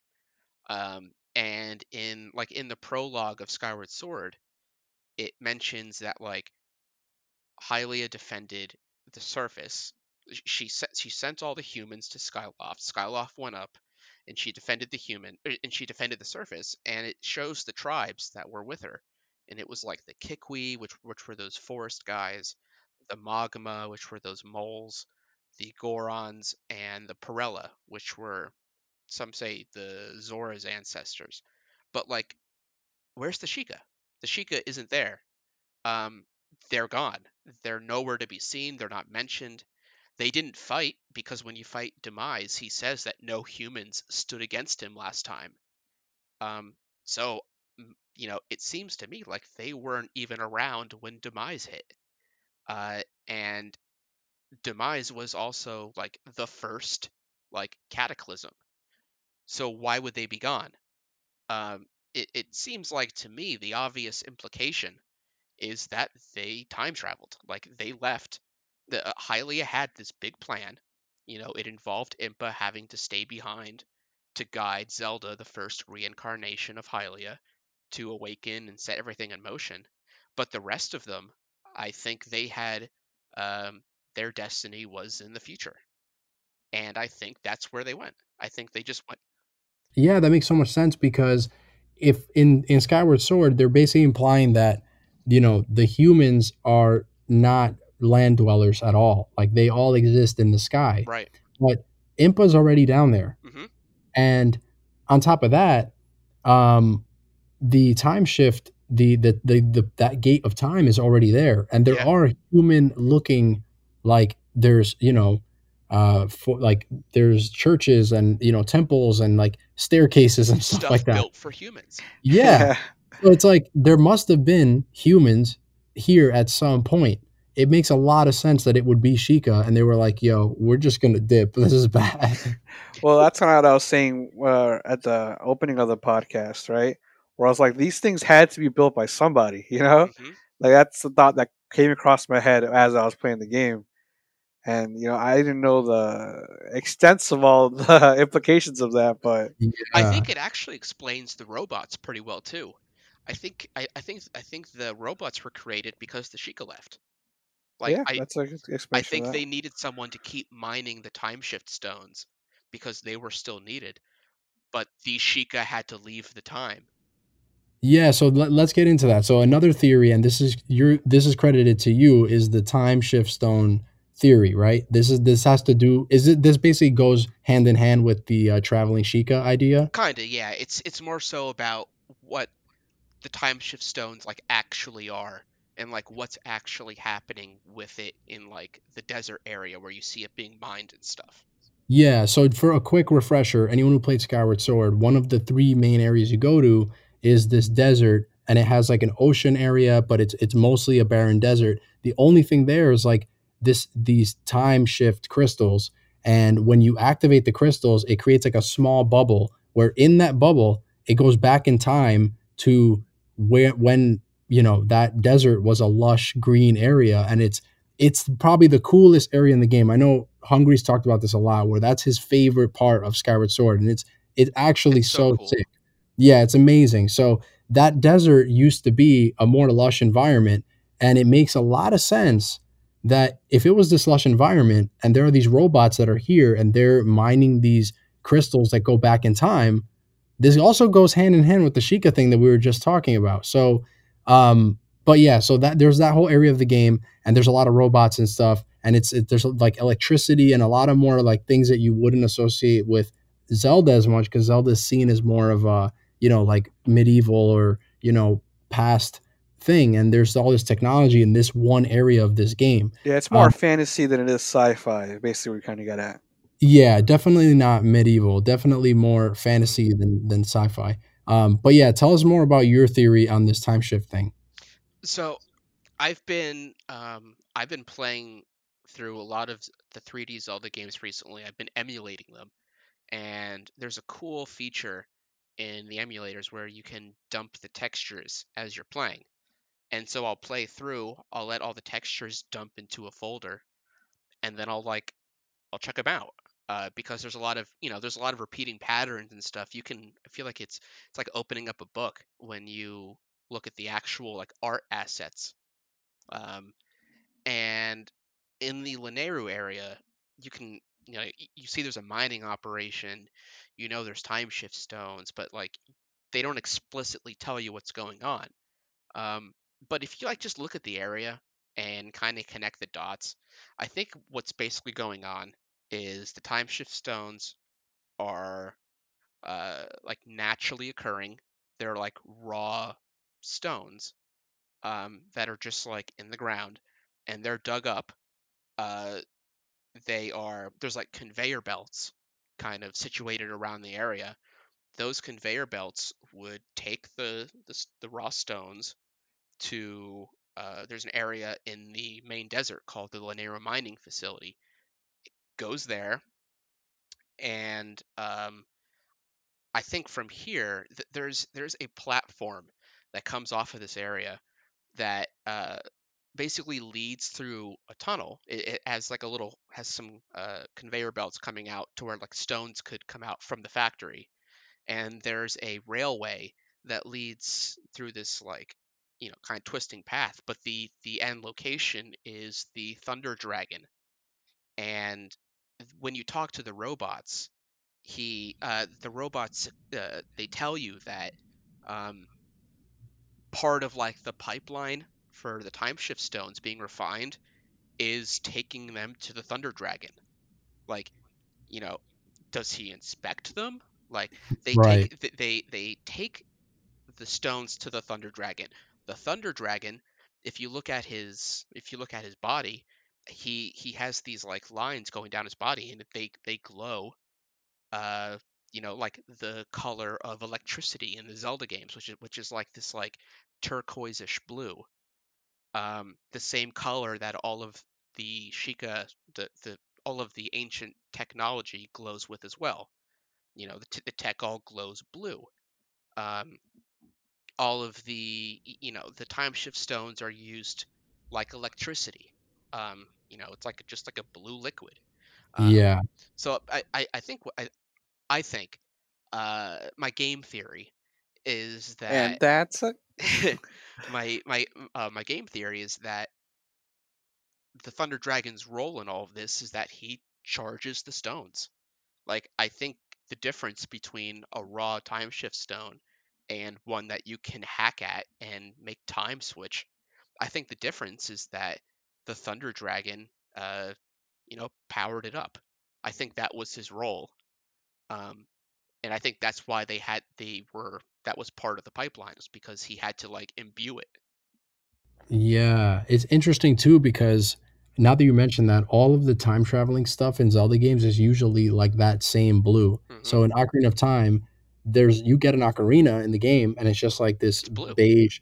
It yeah, like well, first you get a normal one, right? And Well, it's just like fairy oh, ocarina. it's Not just a regular ocarina, and it's like not blue. But then the one that allows you to time travel is the blue one. And then on top of that, the the the stones that you play um, the Song of Time to to move them throughout the game in the dungeons, they are that same rich like color blue throughout the game. And so there's almost like this theme of like the blue that blue shade is associated with the energy or the time traveling element. I, So I that think connect all the ultimately what it is. Yeah. That's really, really interesting. I wonder uh I wonder if Breath of the Wild 2 is going to introduce any time traveling stuff because that's like one of the only like Zelda convention things that like they didn't find a way to reinvent for um Breath of the Wild but clearly, you know, the Sheikah in in that timeline they they create guardians and and insane technology like it, it makes a lot of sense that they could have and introduce a lot of this time travel stuff. I actually have a uh, like a, a a crazy conspiracy theory. Um, I'm not sure. I'm not sure if I buy it, um, Mhm. but it's it's uh, the idea was the you know like the Zonai, like that mysterious tribe of you know of, of the past in Breath of the Wild that like made those ruins and stuff. Yeah.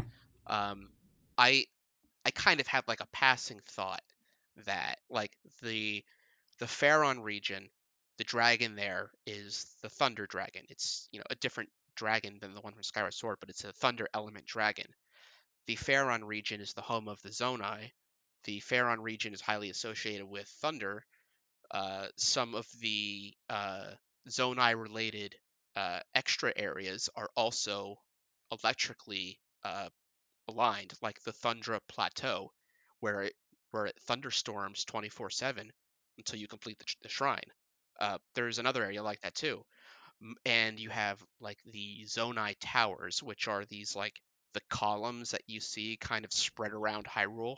Yeah. In the original concept art of the game, those were more obviously Zonai. They had like dragon designs on them and like all this stuff. Um, and there's also the you know uh, the people who believe that the luminous stones you know the luminous stones are set in game to like you know have the power of the you know the souls of the dead or something like that um i basically asked myself what if luminous stones are raw time shift stones and if you kind of if you Mm. go on that assumption what would happen if you put a luminous stone on a column and then deliberately made it strike lightning there it's like is that how you make a time shift stone Well, yeah. like wow. does that work Right. and and if so is that how the ancient Sheikah made their stuff like is that how they got it i don't know it's just a thought but and That's anytime really that you're inside inside of like a, a, a cave or like the the rare moments where in in Breath of the Wild you're like, you know, you find Lumina stones. It's like in cavernous areas like that. Like Mhm. it's not it's not just like the average rocks. You know what I mean? yeah So yeah, that's really interesting. it's kind of out there i mean there's not really a whole lot of evidence to support it but i think it's a really cool idea It's and- and- interesting to say the least. yeah Yeah, that's interesting because the Zonai are one of the only civil like races in Zelda that it's like new introduced in Breath of the Wild, but they're they Very You know, low key. i think we've seen them before and and they're- we don't even know what they look like. Like as as of the lore, the official lore of Breath of the Wild, it's this mysterious race that was lost many many years ago, Mhm. and it was they're said to have been like these very savage people in the uh, Faron region. So, So, what are you implying that you we you think we've seen them before? so so one of one of the theories that uh, that I proposed uh, on my on my list of like five that I want to tackle is called the interloper conspiracy, and it's it's basically this idea that the interlopers, the Twilight, the Oocca, the Zonai are basically all the same people. Um, and the timeline is basically um, originally they were Hylians. They were on Skyloft, so they they can trace their genealogy back to Skyward Sword. Um, but when like after Skyward Sword ended, I don't think it's necessary that everybody was under the same tribe. I think, you know, uh, before the events of Skyward Sword, it's like kind of implied that there were multiple different tribes of humans that were still human, but you know they just lived in separate areas and had their own culture. Um, I think that after the events of Skyward Sword, there was just a, uh, you know, a tribe of people that lived in the Faron region, and uh, you know they were magic wielders and stuff. And I, I guess at first they were uh, totally cool, um, but eventually they just their magical power grew. Um, they started getting like kind of cool technology, like uh, like you see the Oocca. They have like their sky cannons. They have you know they made their own flying like floating city that's like separate from Skyloft. The Um, Oocca are the little bird-like creatures from Yeah. Sky from Twilight Princess, and you famously see them like you see one of them per dungeon, but then you finally go to the Sky Temple where that's supposed to be their civilization, and it's a very futuristic temple. Like it's not like any of the other temples you go to in Twilight Princess, and and, it's built for humans. yeah, it's not built for those little chicken bodies. It's built for humans, and there's a lot of technology there. Built Yeah, for humans, yet there's chickens living there. Chickens Right. with Because- like weird face masks. The Body chickens heads. used to be people. And those people, I think, are basically the remains of like the Wind tribe from like Minish Cap. You know, th- those are people that uh, basically are Hylian by descent, but they separated off and have their own culture, and they took their palace to the skies. Um, and I- think that, like, if you compare, if you were to go through the textures in Twilight Princess, and you were to compare the kinds of things you see in the Twilight Realm and in the City in the Sky with the Oocca, there's actually a lot of really, really similar designs, and there's a lot of things that kind of seem to tie them together. Um, like for example, on a lot of the Twilight designs, you see this like this circle with like a half circle over it, and it's like on like it's on the doors, it's like on a bunch of stuff, and it's like uh, it's not like a distinct like pattern that might mean something, but it's it's it's a repeated symbol that is seen on all kinds of stuff. Uh, and you can find it in the oh in the city in the sky. It's like in the shop where like you first go. It's just like one of the designs on the wall. Yeah. Um, there is there's a pattern. There's another pattern where it's just like these four little swirls in like like a like a kind of a boxy shape, and uh, it's like seen in the city in the sky, just kind of like in in like designs around. But yeah. then in, in the Twilight realm, you can find that design in like on like the hands that that hold on to those orbs, the souls. oh, that's right. I do remember that. It's the exact same design. Like you could look at the the, the texture side by side. It's the exact same design. Um, if you look at the Tower of the Gods in Wind Waker, you know that that big tower that comes out of the ocean, um, which looks like a Sheikah shrine, by the way. Um, if you look if you look on the outs eh, like on the outside of the Tower of the Gods, there's all these archways and stuff, but there's like there's like letters, there's like foreign characters all over it, and it's the exact same characters that you see in the Twilight Realm. Like they even reuse the exact same texture, just redrawn. Like it's That's the really sa- cool. it's the same size texture, it's the same characters, it's just a different color, basically. So, what do you think that means exactly? I think it means they were built by the same people. I I think that, um, you know, I think the Sheikah, you know, aren't really that different from the interlopers. I think that, um, I think that humanity has just a lot more uh, different sections than what we see. I think there's more, you know there there's a lot of culture that we don't see in the games that is just kind of like implied off screen.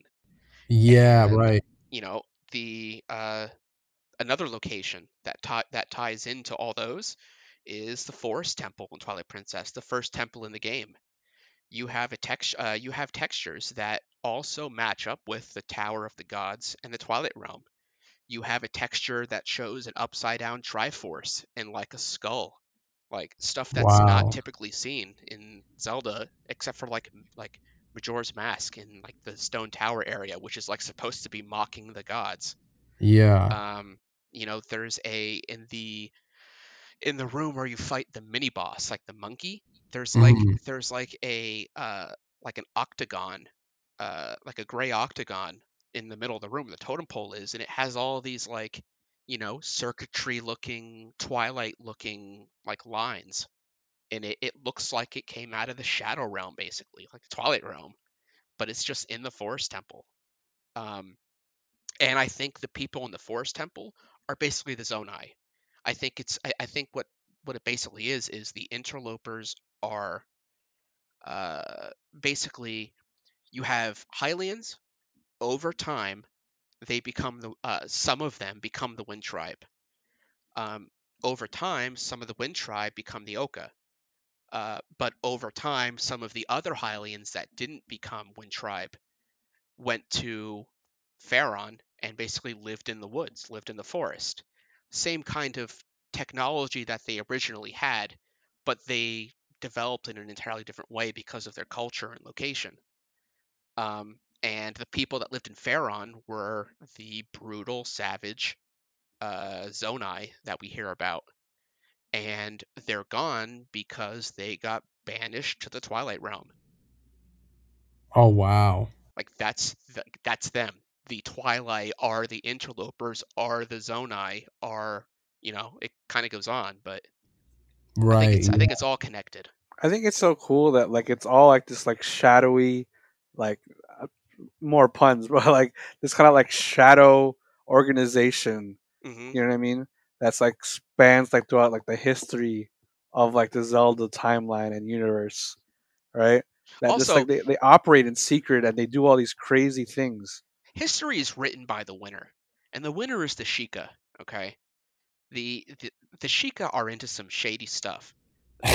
Oh You no, know, for sure. The Ocarina like- of Time like, like, proves that for a shadow of a doubt. You know what I mean? Like even the interpretation that the interlopers were bad, that might even be an exaggeration. That Like- could be true too. the the story of the original like King of Darkness that led the Twilight people back then, that may have been uh there may be context to it.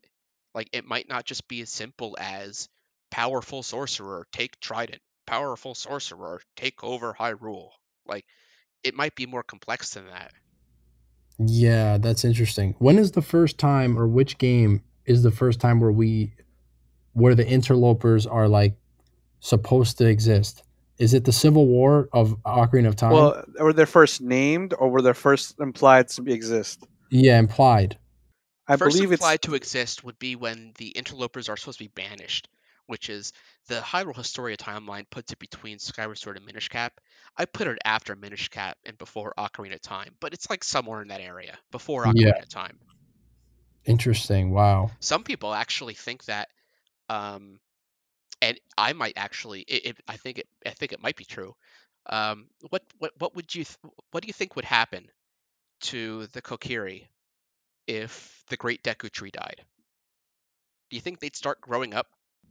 Yeah, right, right. What would happen?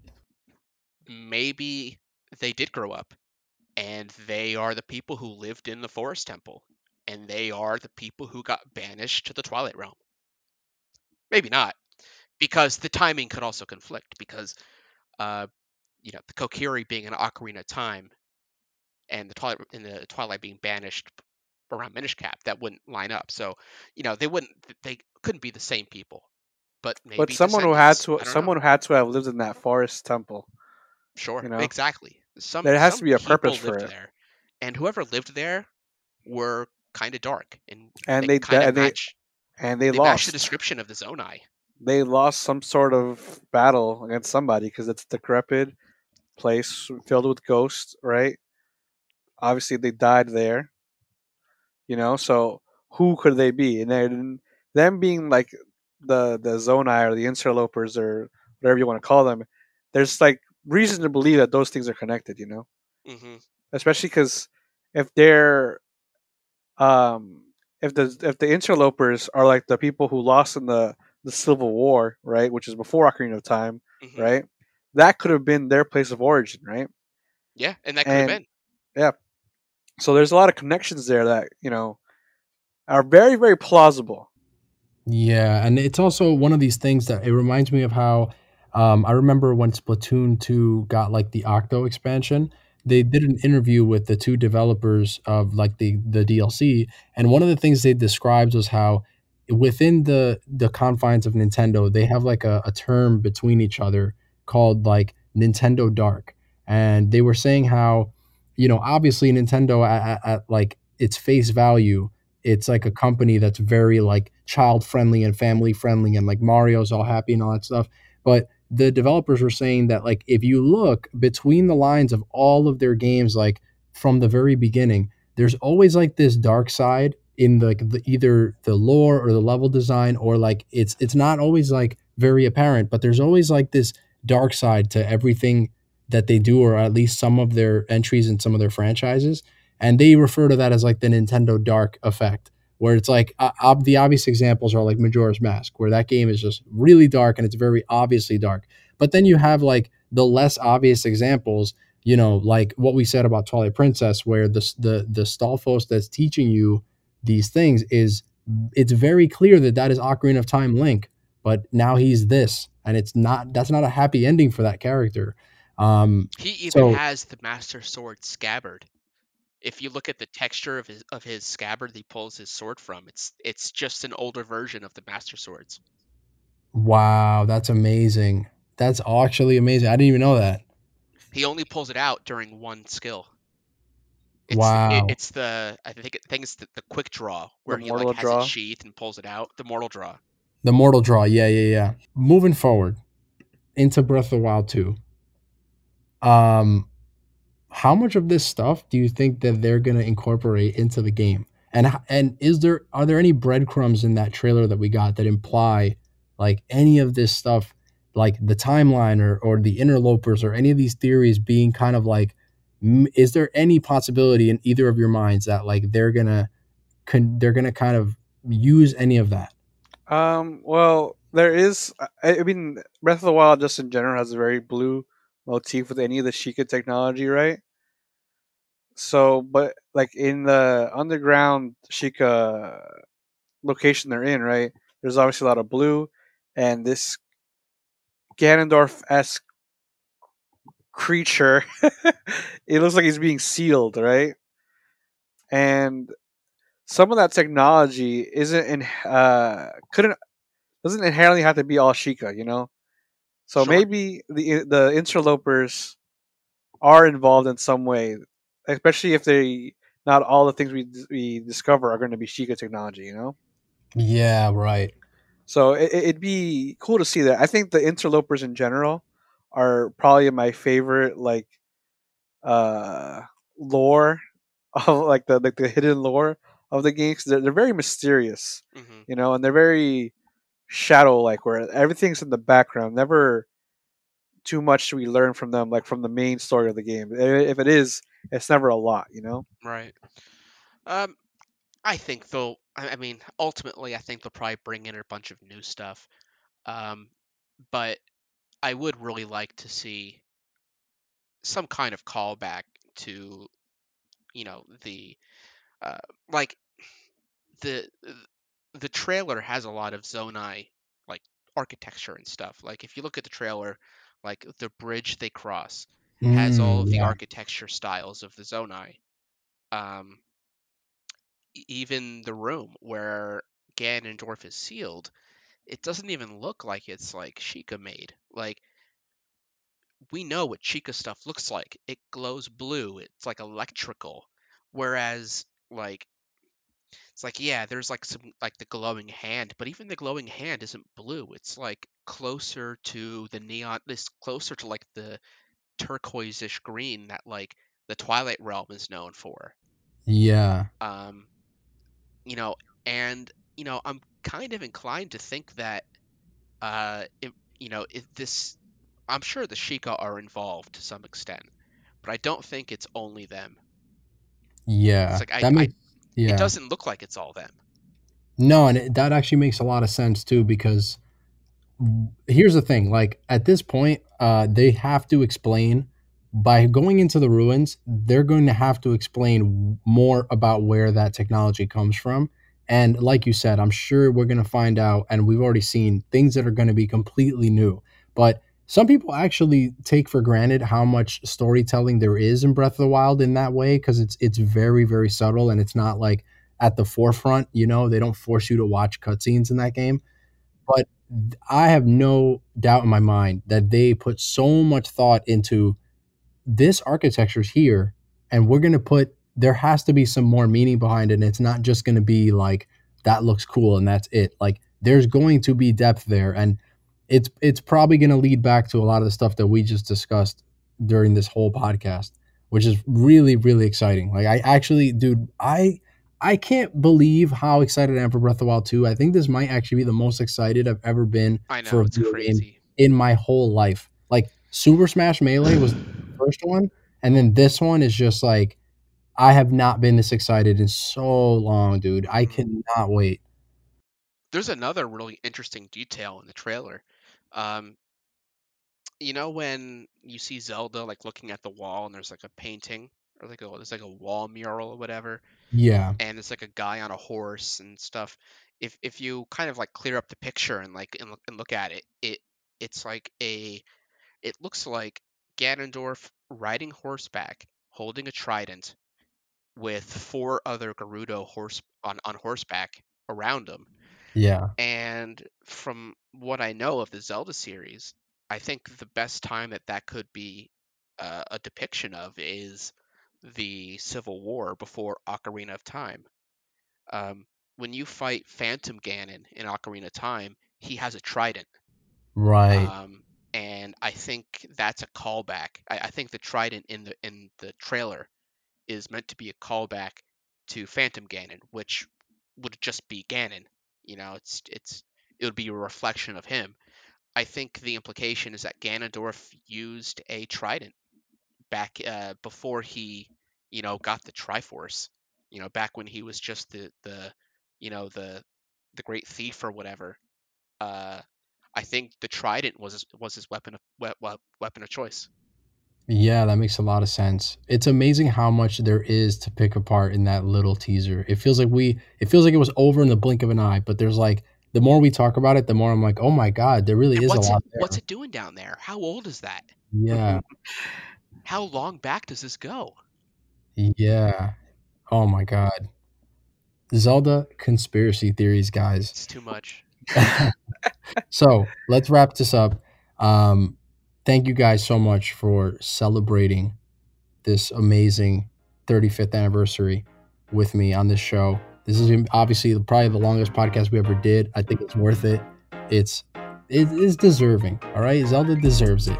Um, so, are hungry? Uh, tell the tell your fans, tell the class where they can find you. Tell them your social media, all that. Okay, so one place you want to go for sure youtube.com forward slash are hungry. Uh, I don't have any dedicated Zelda videos on there, but there is a Zelda motif in the remake video I made. Just is discussing uh, remakes as a concept in general. There's a lot of Zelda stuff in that. If you're interested, uh, should be coming out with a new video pretty soon. Be excited for that. For updates, find me on twitter.com forward slash mf underscore are hungry. If I have any updates on videos or just me saying something stupid, it'll be on there. um, yeah, that's all I gotta say. All right, man. And David GWJ, thank Uh, you for coming on. Tell yes. the feds where they can find you. You could find me only on Twitter at GameWinnerJ. Um, if you are interested in getting involved as a Zelda conspiracy theorist, you could DM me there, and I could point you in the direction of some strong, powerful, friendly communities Let's who go. can who can help you collaborate and make some friends. Xenon. Xenon. All right, guys. Oh. That's this week's show. We'll see you guys next week. Thank you guys. We are out. Bye bye.